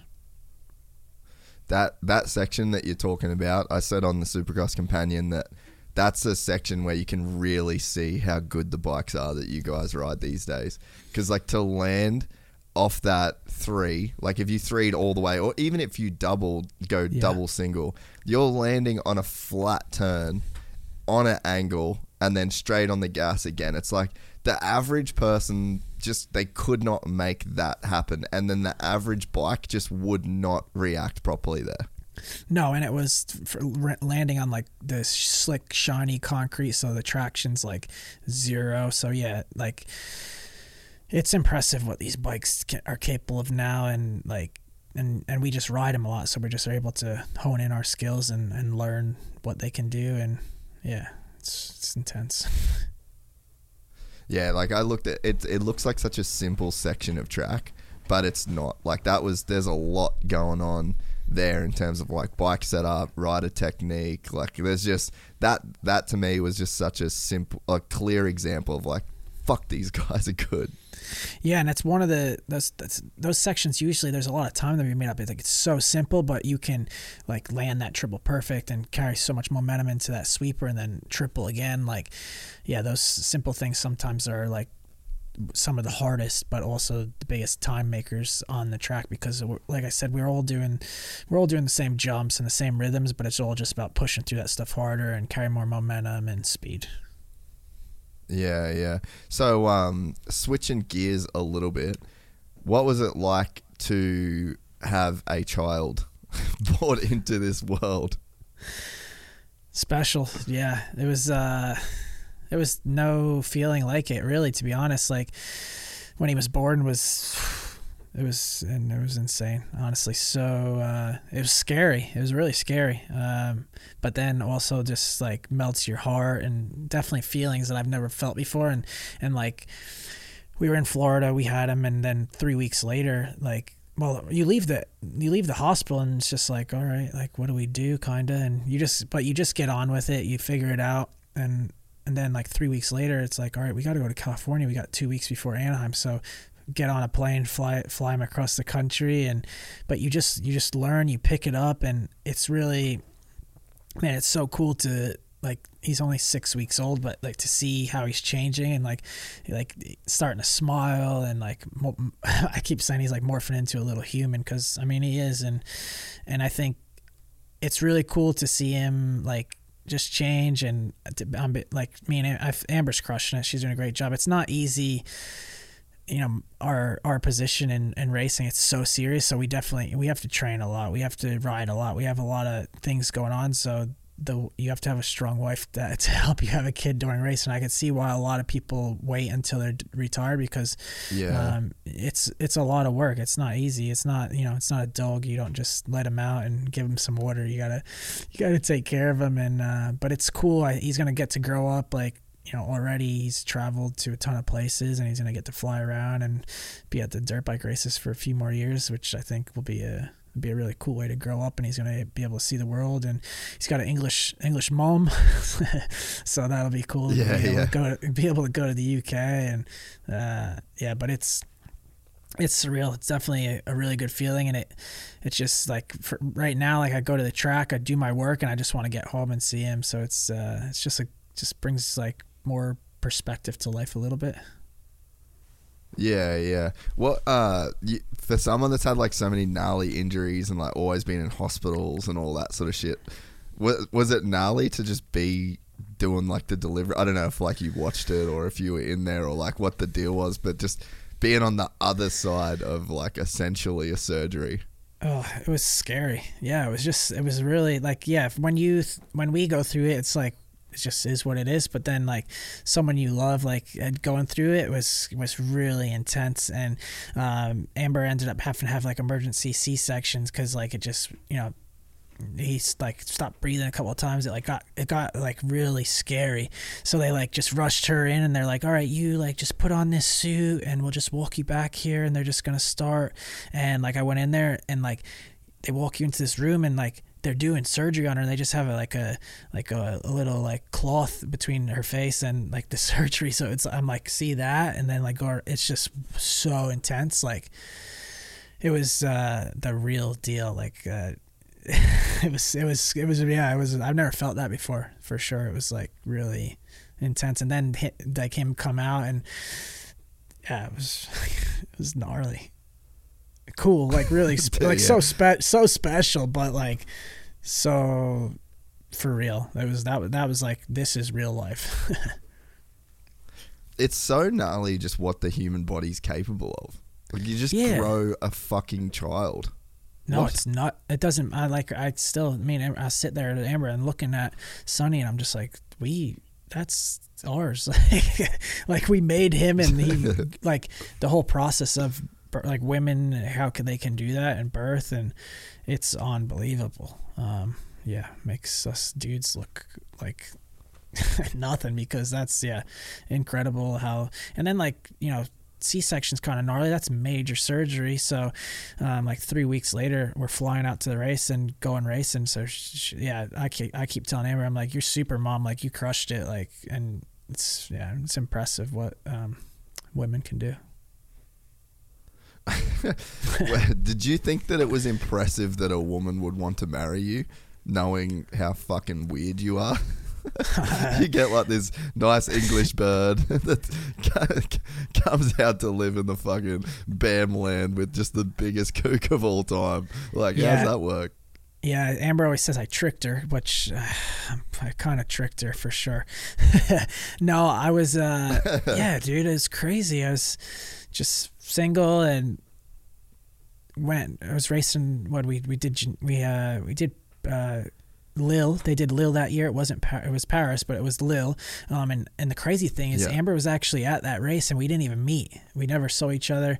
Never met. She was there working, and then a couple weeks later, we went and raced Geneva and had a few mutual friends, and I, I met met her, and I was like, this chick's so hot, like just like like heart, hearts in my eyes, you know. And then she was like, oh, we're all gonna hang out at the hotel or whatever, and I was like, yeah, maybe I'll see you after the race. And I had a like crap race, and I wasn't gonna go hang out or anything, and um, took like went in the elevator, and the elevator's going up, and it opens not on my floor, and and she's in the elevator. I'm like. Like this is the coincidence, like whoa, crazy, um, and she's like, yeah, we're gonna go hang out, and I was like, yeah, I might come down, and so anyways, we ended up hanging out and talking, and like I said, I, I like had a crap race and stuff, and didn't really, I, I don't know, I was not in a good place in my career at all. I was like, not just yeah, it was it was rough, but obviously people still believed in me, so uh, and I still you know had some. Uh, that's when we were on Suzuki just starting, so it was like the first or second race, and it it was just yeah, it was tough. Like I was not in a mental mentally good place, so it just seemed like for some reason I met Amber at a really good time, and like Amber's super smart. She's got her masters and all these degrees in psychology and criminology and all this stuff. Oh, really? Oh yeah, like she, yeah, she's really, really I didn't smart. know that. Yeah, yeah. So she's like my personal psychologist. So, but yeah, so is that a ha- good? Is that a good thing?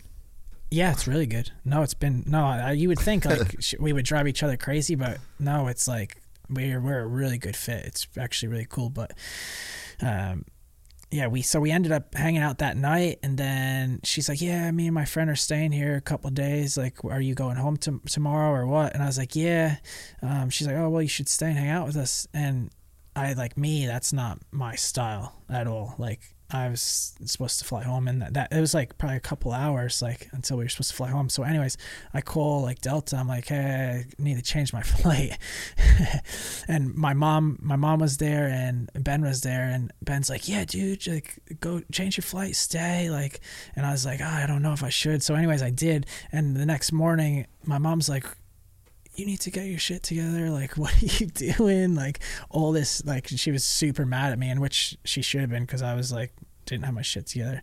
So, anyways, I end up staying a couple, uh, an extra day in Geneva, hanging out, and we just communicated and um, go to. I got hurt before Anaheim, so I like flew i was like hey do you want to fly out here for a week and hang out with me? And and like the amber she's like if you ask her family or friends she would never never do that. So she anyways she like flies out. We hang out for about a week. She flies home and then i'm still injured can't do anything. So i'm like hey like uh, i was thinking like maybe i'll fly to uk and like hang out. And she's like yeah that's cool. So get a flight to the UK, hang out, meet her parents, and her parents liked me, and my and my like my mom thought I was crazy when when uh, I stayed in Geneva, and then like they're such a, my mom loves Amber so much, family like, so anyways, it was just crazy like. It was like when you, it's everything clicked and uh, like, Yeah. and I, and Amber says like, oh, you were so sweet and so nice, and obviously like I'm different, like I'm not like from Supercross, so I am trying to be sweet and nice, but I also definitely tricked her. I was like pulled put the what do they say pulled pulled the wool over or whatever. Like, uh, yeah, yeah, so yeah. it's crazy, but yeah, Amber, like and like I said, I was at the the worst time of my career, so mentally I was in a bad position, and I was gonna retire. And like if Amber didn't come along, I probably would have retired because she's like she knew I didn't really wasn't done with my career, so yeah, she pushed me to keep racing. So yeah, she definitely changed my life uh, more in more than one way. It's crazy, man. Like, uh, yeah, I never like really talk about relationship stuff, but like my chick now, like I was pretty much at like I was like super low point when I met my chick. I ended up like I was on like a trip. I crashed. I fucked my shoulder. I was like the brokest. I was so broke, like it was retarded. Like I, the podcast was, and the podcast was like big, but I just wasn't making like any money, and like I just went through like a bunch of shit, and yeah, like meeting meeting her, like if you meet the right person at the right time, like it's actually crazy what just having some like because even though even though the podcast was like super successful at the time, um, different to what it is now, but it was definitely like good and it was successful enough, you know. But like, it still just didn't really feel like people believed in me that much, you know. And then with her, she just like full like just saw everything that I saw, you know. And it was like she just saw it when when I was like the only one that saw it, but I'd pretty much given up on it in a sense too, you know. Like I could see the, I was like, I can see how this works, but it's just not fucking working. And then yeah, it was just like she could see it almost like better than I did, you know. And it was definitely like a, it was definitely like a changing point for me in a sense, you know. Same. No, everything you just said is like the same thing. It's like when you meet that person and they they literally believe in you more than you we, we believe in ourselves. It's like so special that if you find someone like that and at the right time, like changes your life completely, like hundred percent. And like obviously now we, we have a baby, but she, um, you know, Amber sacrificed. She was about to just like start. You know, she was going to be a doctor, like a psychologist and stuff. She was just about to do that. She was like a year away from it, and then I come into her life and change that whole whole situation, and she changes my whole life. Like it's, uh, yeah, it's honestly the world works in mysterious ways. It's it's sick. Yeah, man, that's cool. I didn't know that she had a master's in psychology. That's like a, it's like a badass chick to to be around, and honestly, like, kind of makes sense in a way, like that. You know, you kind of the, the career. Not that it's all down to like your fucking chick having a psychology degree, but you know, like it just there seems like just a different level of like maturity in the way that you approach things now. It just seems like a guy that's just way more like mentally like headstrong in a sense, less reckless, just more like calculated. People probably are going to listen to that and be like, "What the fuck are you talking Yeah. about?"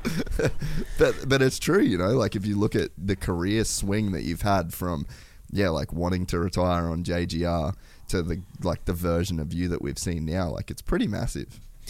Yeah, it's huge, and uh, yeah, you just meet that person and they change your life, and uh, it's definitely, definitely crazy. Like, yeah, yeah, she was supposed to be a psychologist. That's like insane, and like for me, like that's like, like somehow the person I needed in my life to fix my whole whole career. So yeah, I definitely give Amber a ton of credit for that.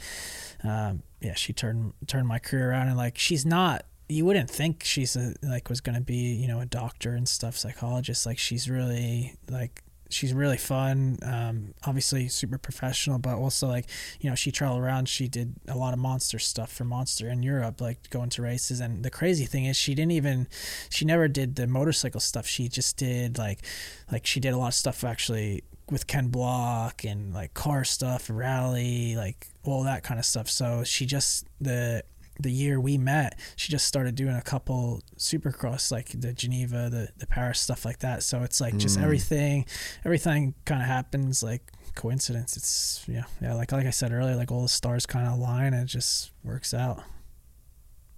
Yeah. So, uh, what have you learned dating or being married to a chick from the UK, another country? What have you learned about the world? What have you learned about Americans? that that the UK is sick.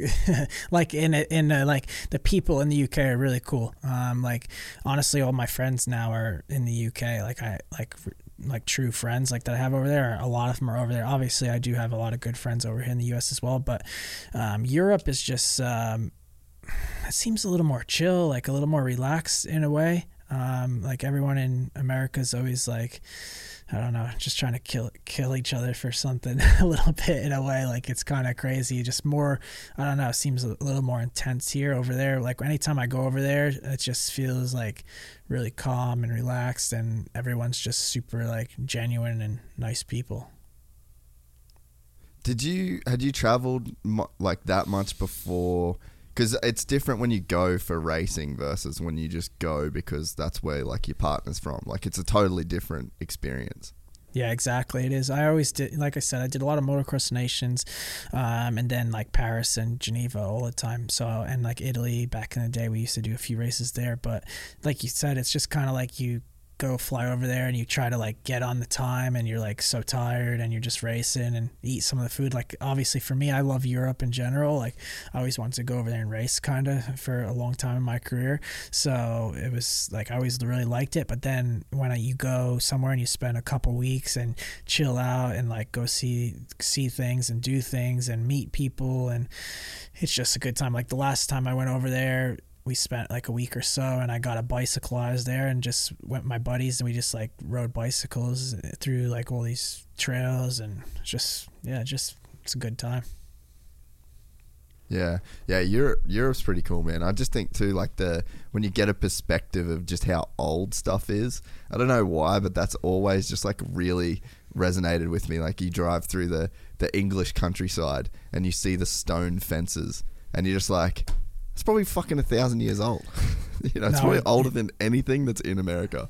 Yeah, the UK is crazy. Yeah, there's like that's what we, when when I go over there too. We've been so many places over there and seen so like go to you can go to these castles and do all this stuff and it's just like so wild. Like in America, we don't really care about like knocking stuff down and, and rebuilding it, and there's just so much property and all this stuff. And like in the UK, there's just so many like a lot of rules. You can't knock things down, and you can't build here, here, here. Which some people don't like that, but like it's super cool to go over there and like and like the cool thing about it for bicycles, there's like giveaways in everyone's fields, so like you can just ride like your bicycle like everywhere there because there's like little like horse paths horse horse paths through like every field in the UK so it's Yeah, like yeah. super rad.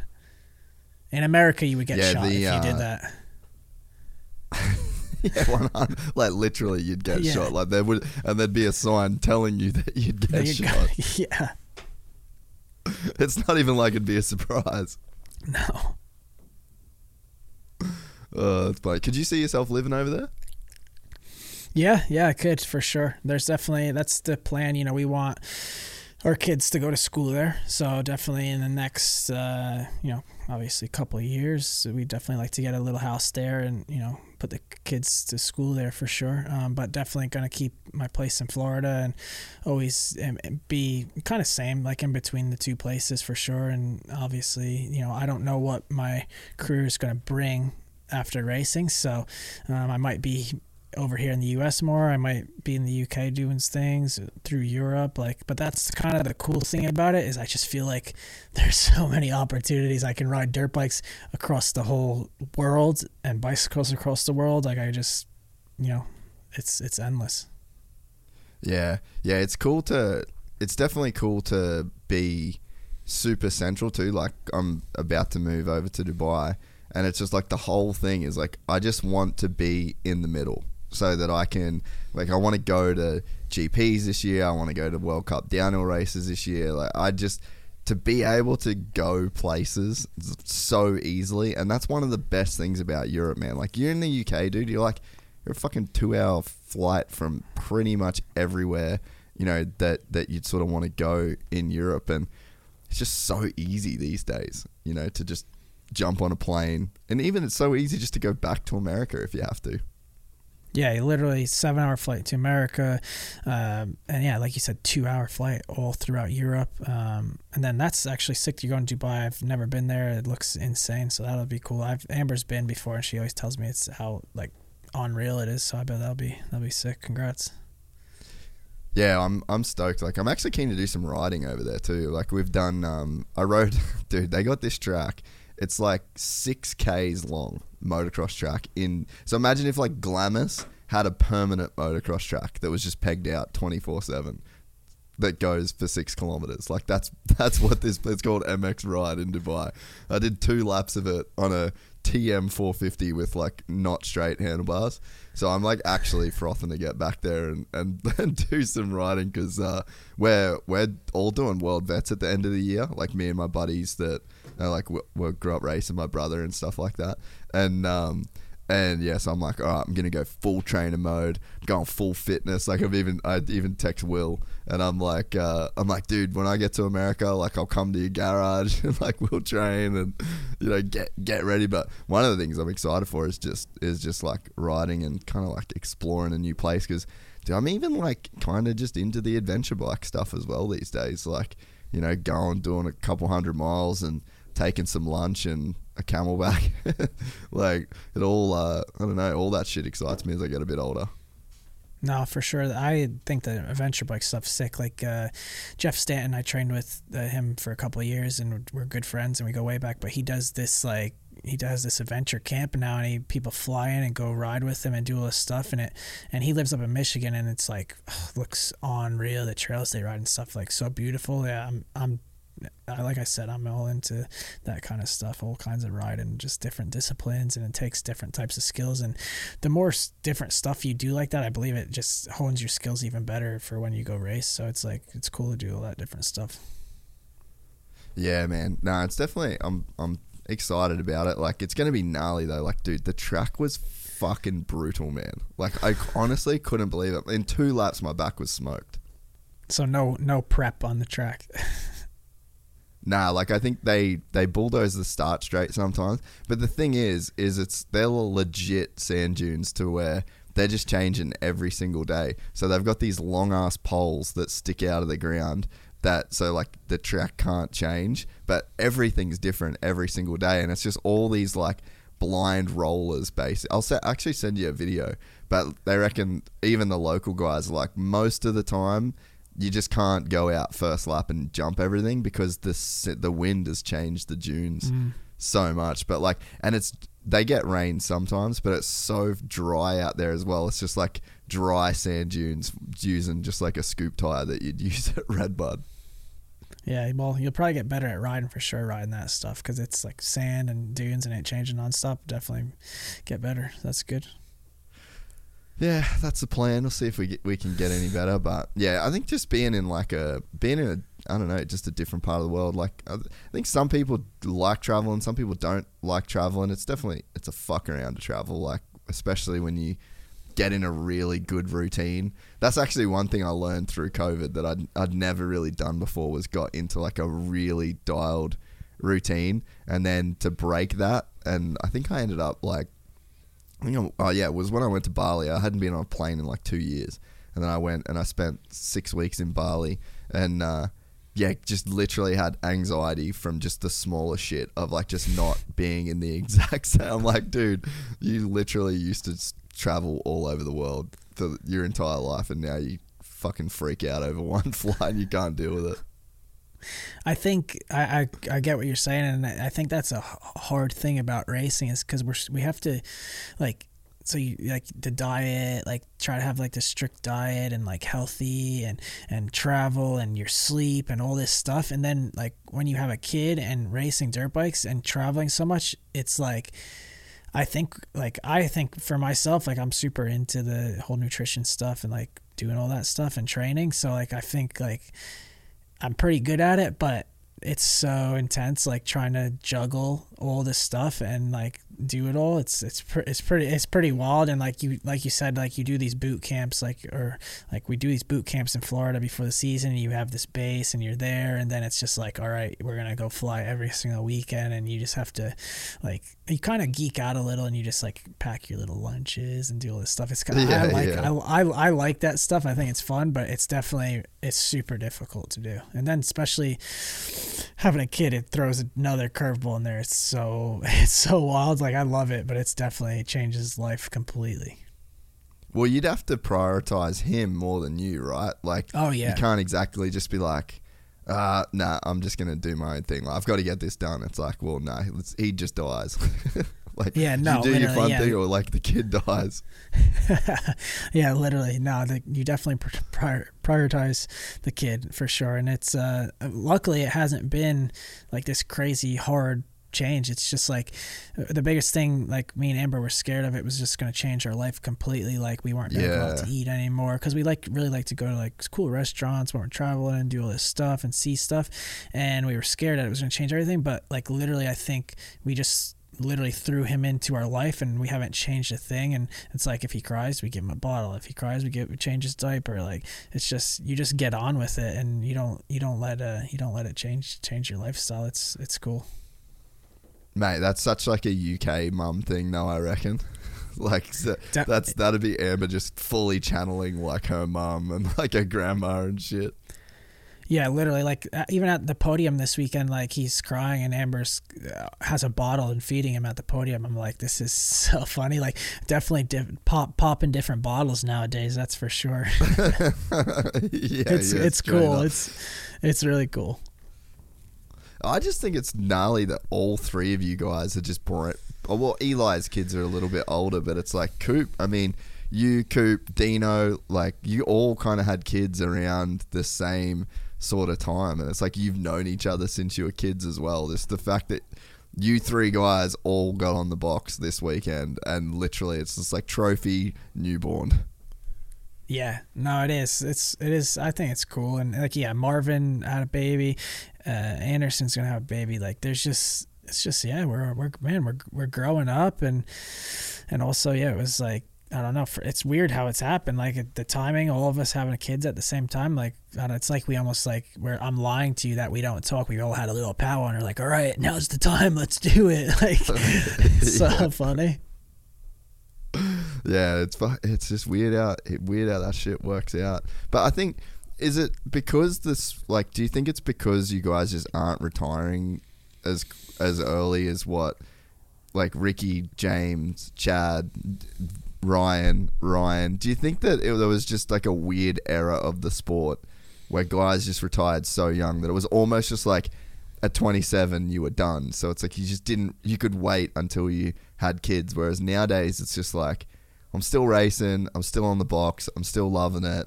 I'm 30, like we've got to have a kid. We can't wait until, you know.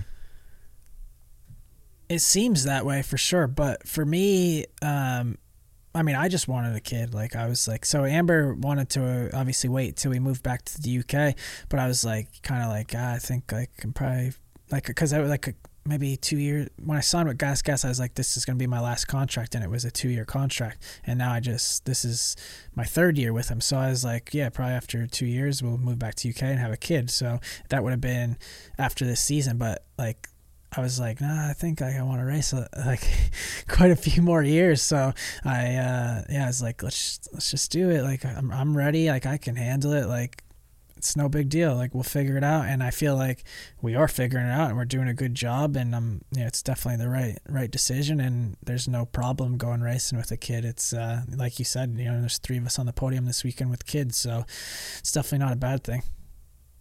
Yeah. What um why do you think the retirement age is going up though? It's a good question. Um, I don't know. Maybe. Honestly, no idea. Like, no clue. For me, I don't like. I just feel like figured out how to take care of the body better and and the riding. I feel I feel better than ever riding and having fun and I don't know. It's like it's just yeah. I don't know if just times have changed, but um, yeah, I'm I'm happy about it because I still want to race and, and I'm really enjoying it. So and it'll be cool if I can keep racing for quite a few more years and like Sonny will be able to kind of actually get a idea of what I did hopefully. So that that'd be cool if he was still like if he gets old enough to see me race a little bit. That'd be cool. Yeah. Yeah, well, I mean, fuck, it just seems like there's no reason for and even Eli, like imagine if he retires this year, just like, bro, you're Yeah. killing it right now. Like you really don't need to like you could do it if you find it fun, you know.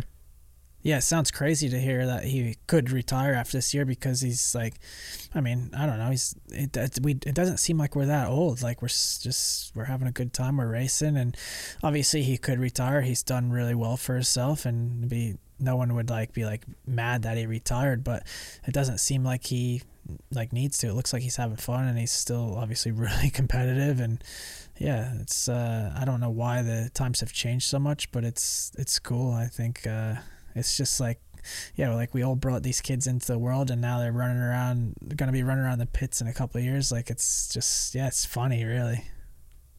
Yeah, it's it's like a cool full circle kind of kind of deal. Did you think that did you think when you were younger like let's say like 18, 19 Geico days, like what did you think retirement would have looked like then if you had to or were you just it never even like crossed your mind? No, it never really crossed my mind. I never thought about it like like retiring. I was just like I think you're just so in the moment in racing and there's yeah. like we it's it's like, you know, like going to MTF, it's you're in that bubble and now we're just like in a big big racing bubble and it's like you don't really think about yeah. that you know the life after racing really and then like now it definitely like I, I never thought I was gonna get married like have a kid like I never really thought about that stuff and then you know it all it all just clicks and comes together and it's like now like now you start to see see life and obviously there's more to racing and like it's uh yeah it's really it's, it's cool yeah you just like you get in this bubble and you don't think about it and then things just start happening um yeah you don't think about retiring and stuff and you just go with the flow it's funny when you you say like yeah things start happening like you don't think you're gonna get married bang, you're engaged and you get married. You don't think you're going to have a kid, bang, you, you got a kid. And there's almost like a weird thing where sometimes you've just got to like get out of your own way and like let your life happen to you if it's going good. I don't know if that makes sense, but I, I feel like if I looked back at my life in like my 20s or the, like the times that I struggled, I was probably just in my way a little bit more than I needed to be and like overthinking decisions and like because I think about you know now like there's like even like moving to Dubai like well it was just a thing that got brought up to me in May of last year and it was just like hmm okay like yeah maybe like I don't really want to live anywhere else and then you're just inquiring about things and you sort of you just start going down the road and then it's just then fucking it ends up happening and it's like all I had to do for it to happen was just like not get in my way and stop it from happening. It feels like the same with like relationships and, and it's like a weird thing, right? That if you like you can just let your life happen and if you're like doing the right thing, it goes in the right direction. So true. Yeah, it's definitely yeah, we get in our way a lot. We overthink things, and it just we hold ourselves back. It's so yeah, I couldn't agree more. And then yeah, when literally you just kind of like a I was kind of like I said, like when I was in Geneva, I was in a bad place in my career, but I was just finally, I was just kind of like, all right, whatever. Like just I was literally at the whatever point, and so I like yeah. let go and let myself step out of my comfort zone and do things, and then it's like a puzzle, and it just everything fell into place. What by me just yeah. kind of like stop being so uptight or like just letting go a little bit. So yeah, that's so true. What was the what was like the worst part of the process for you? Like when you're in that bad headspace and you were struggling in Geneva and you're like at that lowest point. Like what was what's the thing that gets you there the most? Or that got you there? I, I think it's um man, it was so it was like I think the hardest thing was the belief like i just didn't like i had no like self-confidence in myself like i like i remember for instance i like the hardest thing was like i, re- I remembered being this like bad dude on a bike and like yeah maybe i still was a little bit but i didn't believe that at all and like people were still like still had a ton of fans and people were still super stoked to see me and like they're paying me to come to geneva and race but like for me i was like i don't just didn't feel feel right. Like I just felt so like it felt so foreign. Like like I wasn't even there. Just like uncomfortable and and I couldn't do anything right on the bike. I just literally, dude, it was like I felt like um I felt like I was wearing like an iron suit riding. Like I just felt so yeah. un uncomfortable, and and that went on for a couple like a, a couple of years uh, over there for some reason i just couldn't nothing was going right i was never i couldn't didn't feel comfortable on the bike and then had injuries and then come back and injuries and it just like all kind of kind of morphed Compounds. together yeah it just compounded together and i was just like it finally got to the point where it's just like well probably like not gonna get any more jobs. Like if i keep this up um like who's gonna want me to race for him and then like I, don't know, I was just mentally just burnt out of it. And then so then i let go and and it turned my whole career around. Yeah, man, it's crazy to think that you know you can be in such like a because even just like your writing style, like just it's wild as fuck. it has been like I mean it's gotten like you've reined it in, and it's still like i oh, think little bit, about like Anaheim one first lap, whipping off the triple and just landing to flat, like almost sideways. Like I wish I could have like a freeze frame of like what your bike looked like when you landed from that. So it's like I don't know, just to be to know there's that guy, and then to hear like the way that that you struggled, and there's probably something to it that you just you don't know what you don't know, right? So like that's the first time you're going through something that gnarly, and it's the first time you're in that kind of headspace. You're probably just sitting there thinking, "Well, I guess this is just what happens when to dirt bike dudes. You, you bad dude, and then you just not good at riding anymore, and then you retire and you get another job. Like, you know, it'd be very easy if you've never been through that before to just think that that's how this shit goes. Yeah, the the weight I had, the pressure I felt like I had on my shoulders the whole time I was at JGR was so gnarly. It was like, you know, I I left Honda. I just wasn't like, I was just looking for a change. It just wasn't the fit didn't feel right to me. I just wanted to have more fun, and I felt like, um, you know, it was like talking to JGR and, um, you know, talking to Coach Gibbs and um, get the call from them and they're super interested and they fly this private jet down to my you know property down in Florida, the close airport. They fly me up to facility, check it out, and I'm like, this is awesome. Like this is the sickest thing ever. And I like was so stoked in their operation and they what they could do.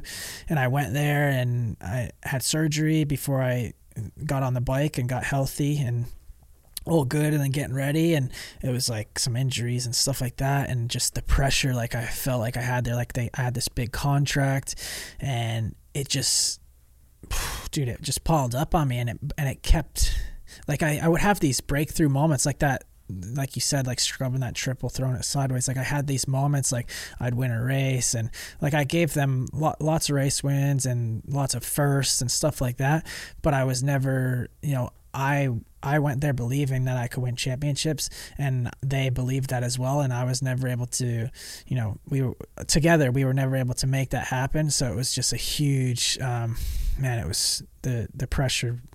It was like just crumbled really. And then towards the end, obviously, like they were, you know, Yamaha was starting their team again. So that that was pretty crazy actually. That time too, they got they got a call obviously, and like Yamaha was starting a team, and like then like I don't know what, what went on, but I got a call and they're like, "Hey, we need to have a meeting with you," and um, they're like, "Yeah, we."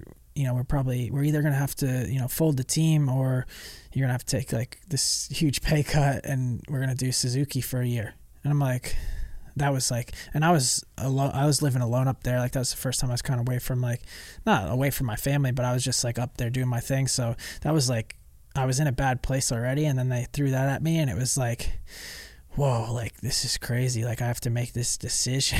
like, like, you know, I was on my last year contract, so it was like, just like so surreal like and then i was in already not in a good place and then get thrown on this new bike and having to get it done in one year and more injuries and things like that and it was just like i said the pressure was so so gnarly it just yeah it broke me down big time So is the pressure the money? Like the fact that they've given you like this big contract and then with that it's like, righto, you're the championship, you're the championship guy, like go go win it, and then as soon as you you're not, because there's a point in the season like. I mean, you could probably get like four or five races in and know, like, okay, I'm not going to win the championship. Which that's always like gnarly too. That we get 17 rounds, which I think this is, it's probably like a different, maybe we'll save this for the next question, but um, it's like you get 17 rounds, but then it's like the points all go in this order that you can be five races in. And it's like, yeah, it's over. You know, like you're not going to win the championship. So then, like, what do you race for? Um, but yeah, I guess was it just the pressure then of like having such a big contract and then just feeling like you're just not delivering on it? Honestly, no. Um, it was the the feeling that I had was I couldn't deliver the podiums and the wins. That was really what hurt me like the most. Like I never the money for the, the money aspect of it never came into play really for me. Like obviously, yeah, I went there and got paid a lot of money and was supposed to do this stuff, but it was more of like what really like broke me down inside was I couldn't C- like I just couldn't do it. Like I couldn't go and get the job done that I wanted to get done. And then like you just see like people lose, you know, believe in you and then just things start to crumble apart. So I was just like mentally just like poof, tough. Yeah. And then if you've never been through that before, like I feel like you could go through a struggle at Gas Gas in a in a similar way where but it just wouldn't spiral to where it did purely because you've been through it before, you know. But when it's your first time going through something like that, you just don't know how to deal with it.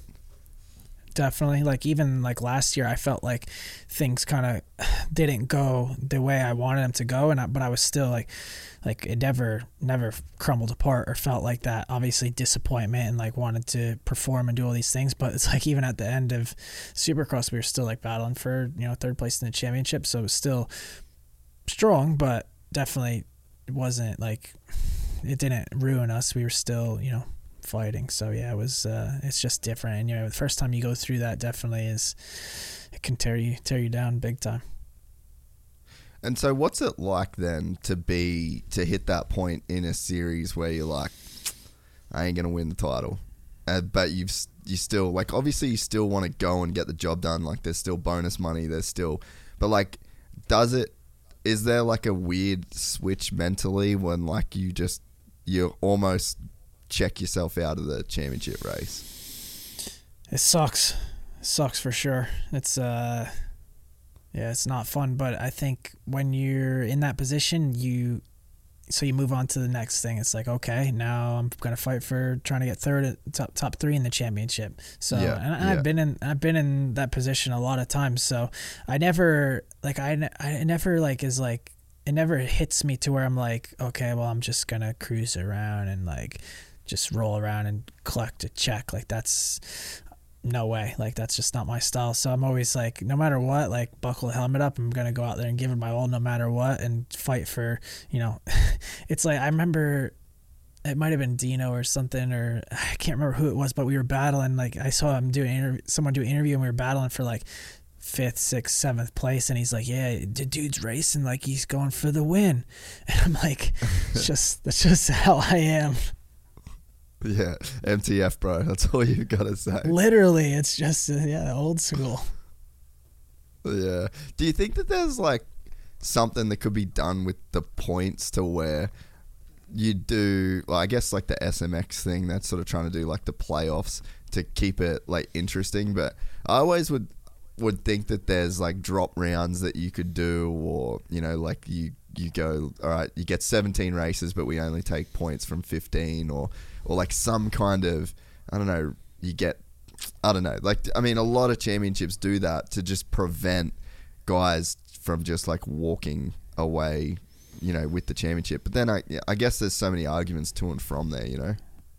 Yeah, so many arguments to that. Um, for me, yeah, obviously, I think it'd be great to, you know, to be able to have a, you know, drop your worst race or something like that and make it more exciting. But obviously, they went for a different excitement by doing the super motocross and combining all that stuff and adding more races and stuff. It's definitely, is that the route I would have took? I, I don't I don't think so. I would have tried to like keep the same you know thing, but make it I don't know. Yeah, like you said, do I don't know if you drop a drop a race or something like that. I mean, there's but it's hard decisions and there's a, a, lot to it but there's there's just so much going on in the sport right now. And you know we have the world supercross like this year that that stuff looks sick. And obviously I'd love to like I love Europe and and love going racing over there. So I'd love to do those. But now we're kind of you know we have so many races. And then what what we get like a month off before we start testing or something and barely. So it's like that we're kind of got our hands tied for for racing over here is it is it too gnarly you think like the amount of races that it it's not just like because it's not just the races then you've got to have the time to test and then you've got to have you know it's like the travel time and you know essentially in motocross and supercross you're doing two different sports like i don't know do you think that do you think that it is just too gnarly, like where we're at in terms of the amount of racing you have to do? I think it's really gnarly for sure. I think um, it's it's definitely hard. So for instance, like we don't, you know, gas gas, we don't have a test rider. So like we all the 250 kids, like me, I do my own testing uh. and stuff. So uh. like to do that, like you have to, you know, you have to definitely you have to have a really good crew chief, which actually, like this year, we have a really good crew chief. Ollie, old mechanic now, he's the crew chief of the team. So he's done a really good job organizing that. So that's went seamless. But I think the biggest thing now is it's like you have to have a really good plan throughout the whole season to like stay healthy and recover quick and like do all this stuff. So um, I do feel like I have a good good thing going right now, trying to figure that out. But now I almost like I said, it feels like now you have to be a little more smarter about your your training and not to overtrain because the season's so long there's so many races and yeah it's uh it's definitely gnarly and like even like you know the we missed that second round but you know the we have an off weekend so we're just going to fill it in on an off weekend it's just kind of like i feel like you know we probably could have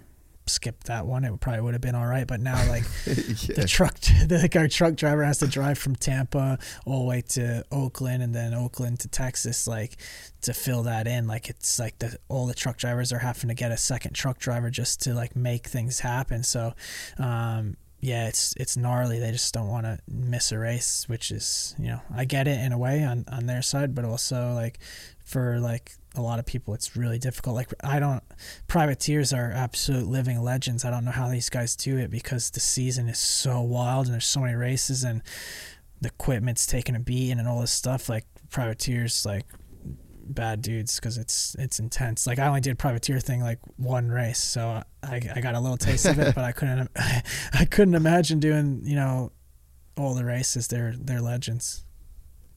Yeah dude even just the logistics like just knowing, you know, like just to drive to those races and to deal with all of the logistics of just being in that many places that many times.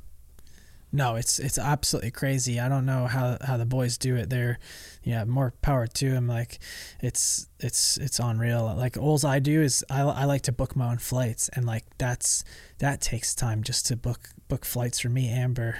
like, it's that takes a lot. So Matt, I could only imagine logistically like signing yourself up for the races, like paying the entry fees, driving to the races, getting your bike sorted, your parts. Like those guys, like to be competitive and do that is just whew, unreal. Yeah, and and to be fair, like there's some really good guys that are that are out there as as privateers these days. You know, like it's just. Dude, to make a 450 main event in 2023 yeah. is just some like next level shit. You know, like if you can do a pri- if you can be a privateer and put a bike in a main event, like there really should be some kind of compensation for doing that because like you're a fucking G. Yeah, hundred percent. I agree with you. There's it's yeah to go in the main event is a real deal. To if you're doing it all on your own, and a lot of guys are like, and and you see those guys like I used to kind of be like, oh, like why is he so stoked on winning the LCQ? Like for us, we're like LCQ is like yeah. oh, such a bummer. Just, but I get it now for hundred percent. I see it like it's so it's so special to get in the main main event. There's so much so much stuff that goes into it and just like all I have to worry about is you know taking care of myself really and being fit and healthy and and uh, like the bike shows up and that's that's it. Those guys have to do everything. So yeah, they definitely should. There should be there should be so much more money in this sport, but it's just uh, yeah, it's not not that. So where where do we think like where do you see you know like you've probably got a few more years like right at the top of of the sport like where do you see it going or like where would you like when you retire where would you want supercross to be good question. I think where would i so where i would want to see it be is i think uh, motocross is super special super special. Motocross should always be around. Like that's just the roots of Yeah. it that's how we all grew up racing. So it needs to be a motocross series. Doesn't need to be you know 10 races 12 races 8 races? I don't know. But i think supercross could could shrink down do you know instead of i don't know 18 races do 12 races and and the biggest thing i think they need to somehow go out there and find bigger sponsors to bring like a more you know make it it's it's legit. It's super legit our sport. Like you know we have all but it's just energy drinks and stuff like that. We need like you know some like big tech sponsors or something like that like involve like amazon or something like that. So i'd love to see it.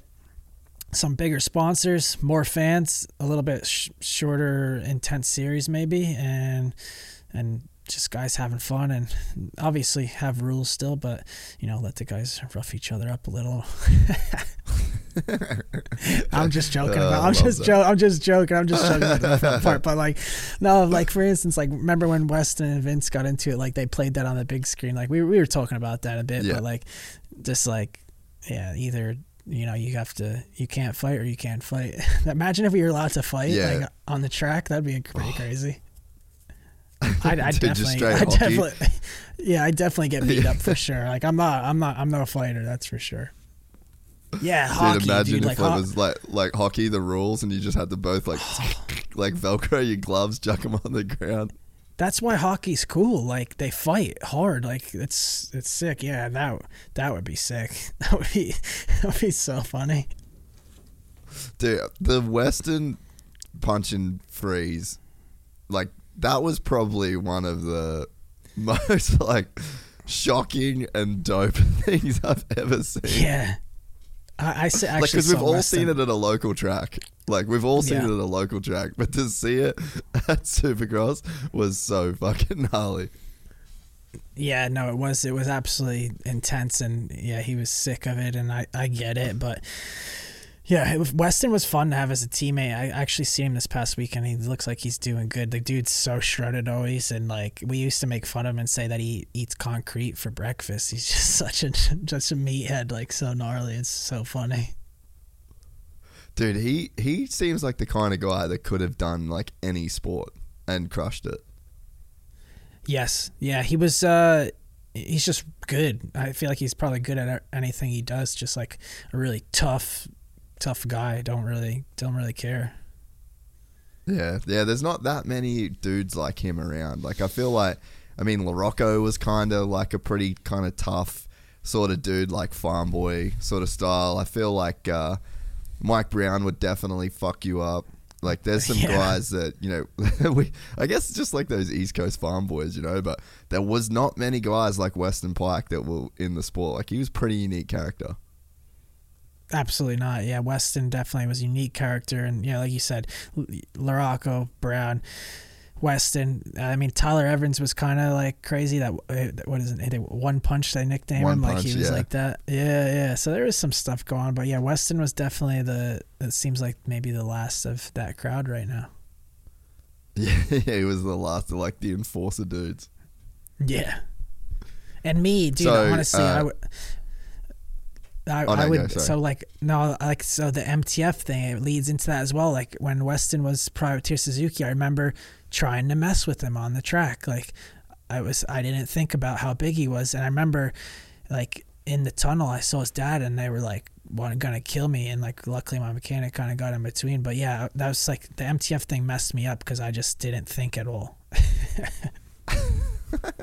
Dude, so yeah, no, it makes sense. So we, uh, I think we've pretty much done three hours, but we can't leave without talking about why you love revving your motorcycle so much? So it's funny you say that because I, who was I? I was talking to someone about that um, this past weekend. Um, I don't know who, but uh, they're like, yeah, you like you just you rev it, but you don't rev it as much as you used to. And I'm like, and I don't know why, but like I just I just want to get on the ground faster, I think, and just like get that power to the ground because like if you look at like if you see my da- like my data and stuff, like my my RPM and torque and all that, like while I'm on the ground is pretty good. Like I'm not really revved out too crazy. Like yeah, sometimes whatever I get loose cannon and like hold second gear too long or whatever, but for the most part it's pretty good. It's but it's mostly it's just all air. So like I'm just treading water, like just trying to get that thing to the ground yeah. quicker. So that's really all I can say is I'm just trying to get that thing to the ground quick. And luckily, uh, you know, I'm on a factory team and these engines are strong and you know, it's holding up good. Dude, there was a video that I watched of you recently, just by accident. Actually, it was on AJ Catanzaro's YouTube channel, and there was a video of you at like some amateur race as a kid. Maybe you just got your Geico ride. Like you might have even had 151 on your bike. And uh, it was at like, you know what I'm talking about? I know exactly what you're talking about. Yeah, I was. I just got my on my Geico bikes, and I was at a place was called Blue Diamond. It's shut now, um, unfortunately. Yes, great track, go. but um, the it was car the bikes were carbureted and they didn't run so good.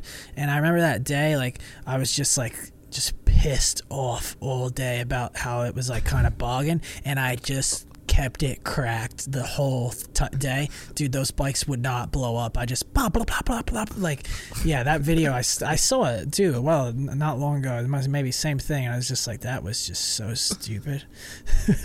it was literally just, yeah. it's just like holy yeah. fuck. Like, how many bikes did you go through in your 250 days on Geico? Or they were pretty good on at making sure that they didn't grenade. Yeah, they were good at making sure they didn't grenade, just swapping the engines out quick. Um, yeah, like uh, it sounds crazy. I rev it so much, but these bikes can just handle it. It's just it's just impressive, honestly, because I because I really push them to push them to the limit. Oh, dude. I think you probably don't realize how much you've fucked up an entire generation of amateur kids though. Like I look at Deegan and I look at like all of the the AM kids and they're just like baby Barcias, man. Just put that thing on the valves and just let it sing. That's so cool. I'm so proud of them. You're just like, yeah, boy. Everyone's telling them like, everyone's like, man, you got to shift gears, you got to shift gears, and you're over there just like, boys, don't listen to any of these fools. it's awesome, yeah. No, uh, Deegan's ripping too. I'm stoked to see when he he goes racing. Those guys are those are on it. His his dad does a good job with him. I'm stoked to see him go racing. Yeah, man. I, I feel like he'll probably. Like, I think he'll probably do East Coast some East Coast races for sure. Like I just don't. I, I, I don't know. I just yeah. don't see him not showing up. Yeah, I see the same thing. It looks the videos and stuff. See him, he looks really good, and yeah, I don't know. I, I feel like he should he should just go for it. Just do do East Coast. He's ready. I, I don't think there's a for for him. It's he can go now or he could wait, whatever. But there's no reason. He's just good enough to go I mean, I don't even really see him ride in person, just videos, but I can tell that he's looks looks ready. So hopefully he goes race. Yeah, so you can like exciting. actually, so you like you can actually look at a guy and go like, oh, he's ready because we all. I mean, if you just look at, I mean, you could you could watch like a Cade Clason go ride at a local track and you'd be like, holy fuck, like who would beat that dude? You know, but that doesn't yeah. mean that he can go out, you know. So it's like, but you can see when you see Haiden, you can see like he's ready, he's got the speed. I mean, for me, I can see it. I just I watched watched his last YouTube video because, and I've been interested too because they moved to Tallahassee, which is cool. Like I hope to get them out, come out to the track and hang out. They just seem like a good time, a lot of fun. Um, so yeah, but I just the videos like I haven't seen right in person, but I can just you can see his his tech like his style and his comfort he really you can see he like believes in in his riding and what he does and so yeah for me i've i, I see it like i'm sure his, his dad definitely sees it as well but he's you know his dad's smart so he's going to make the right decision and they're going to do it together but yeah, I'd, I'd like to see see him go racing sooner than later. What do, what do you think the fan like reaction will be, or the people that he'll actually bring to the racing? Because there's just not many people. There's probably literally no one that can bring the kind of people that he can to a stadium. Is it? And it's just crazy to even think that a 16 year old kid is in that crazy of a position. It's cool. It's really cool. I, I'm like their channel's fun, fun to watch. Like it's just a good. What they do is cool, and they just the it's a it's the family. You know, it's all they're all you know. Brian's you know a legend of you know when he's doing the backflips and him and Pastrana always going at it and stuff like so gnarly. So uh, it'd be great. You know, if anyone who could bring like that's the thing. We need people to bring in new sponsors and new fans and all this stuff. So maybe he could be the one who changes that. I that would be sick. That would be awesome if they could do that. And like you know, they do have those like they do have connections already, like they with Ford yeah. and and things like that. So they're already yeah they're already doing stuff. So I think it'll it'll be great. It, it's only going to make the sport better. Yeah, yeah, no, I'm with you, dude. I just had a random idea. Deegan Platinum at Bamland. Oh, it'd be so epic. Yeah. Get Wes out there with some cherry pickers. Swanberg on the oh, camera. May it'd be so sick. Yeah, I just I just mellowed the track out. Like it's still obviously it's still pretty intense, but maybe when I retire and I'll just get like a good sponsor to to kick in some money and I'll get an excavator and just make like insane again. yeah. That would be epic. we'll we'll get you out there as well, so it'll be it'll be legit. Dude, that Vurb Platinum video, I watched it this morning and I was just like, "What the fuck was he up to, man?" like that oh, was a well, that's the, dude. That was that literally so that was like, free. Yeah, I was literally like my first or second year out at the the farm by myself, just just sending it. Just just all I did was ride and have fun and yeah, it was. And then those guys were like, "Yeah, we want to come and film this," and like the track just got built, and there, and I was just uh, a cherry picker, like sending it. It was, oh, I was just like feeding off of it. Like it was so funny. Dude, the the one shot where you go long, I think it was just a t- one of the tabletops. Oh, off the table. It was just a a one, bro. Same shit, just upside yeah. down, whipped to flat. S- same but different. That one was that one was way sketchier because the tabletop went like super deep into a hole, kind of, and I literally like it was it was gnarly, but luckily I just like bashed it out and kept her on. But yeah, it was so intense. Dude, no, nah, that was sick. Well, I appreciate the uh, I appreciate the chat, bro. Uh, I'm very stoked that we uh, we got a chance to do it. I'm glad that you didn't wait till you retire. Um, we'll definitely yes. do another one when you do retire, uh, and then yeah. yeah. hopefully uh, yeah, hopefully we can do some trips at some point. I reckon it'd be sick. Do like mountain bike, moto, do the do the deal, go through Europe. Be uh, yeah, it'd be a good time no, the future's gonna be epic, mate. We'll do some fun stuff, and then yeah, like I said, when I retire, we'll open the can can of worms and just go go ham on the podcast. It'll be great. But this was good. I'm glad we did it as well. I enjoyed it. That was a good chat. It felt uh, very easy to do. Thank you. No, I appreciate it, man. Hopefully, um, I don't know. Hopefully, there's some. I, I just think people will be stoked to like hear from you and the format too. You know, like it's just it's you, you're chilling there's no, yeah. you know, like there's kind of no external sort of stuff going on. So I think that I think the fans will like be stoked to actually get a chance to hear what what you're like as a as a person more away from all the craziness, you know, because people just don't get a look yeah. like that. No, definitely not. I hope so anyway. And then, uh, yeah, hopefully they'll like it. And then, yeah, I'm gonna go try to get the Tesla charged up. Figure to find a spot. What's the plan, dude? So you uh, literally had to do a three three hour podcast and then go and sit at a Tesla charging station somewhere for forty minutes. Yeah, I think so. It's kind of that. Don't buy a Tesla. Like, uh, fuck, not cool. Don't rent a Tesla. Don't rent a Tesla. That's awesome. Right, bro. Well, um, I, I appreciate it, man, and uh, yeah, that was that was rad. I hope, I hope you enjoyed it, bro. Same, mate. Yeah, thanks for all the support. I always appreciate it. You're uh, you're one of the one of the real ones. Thank you.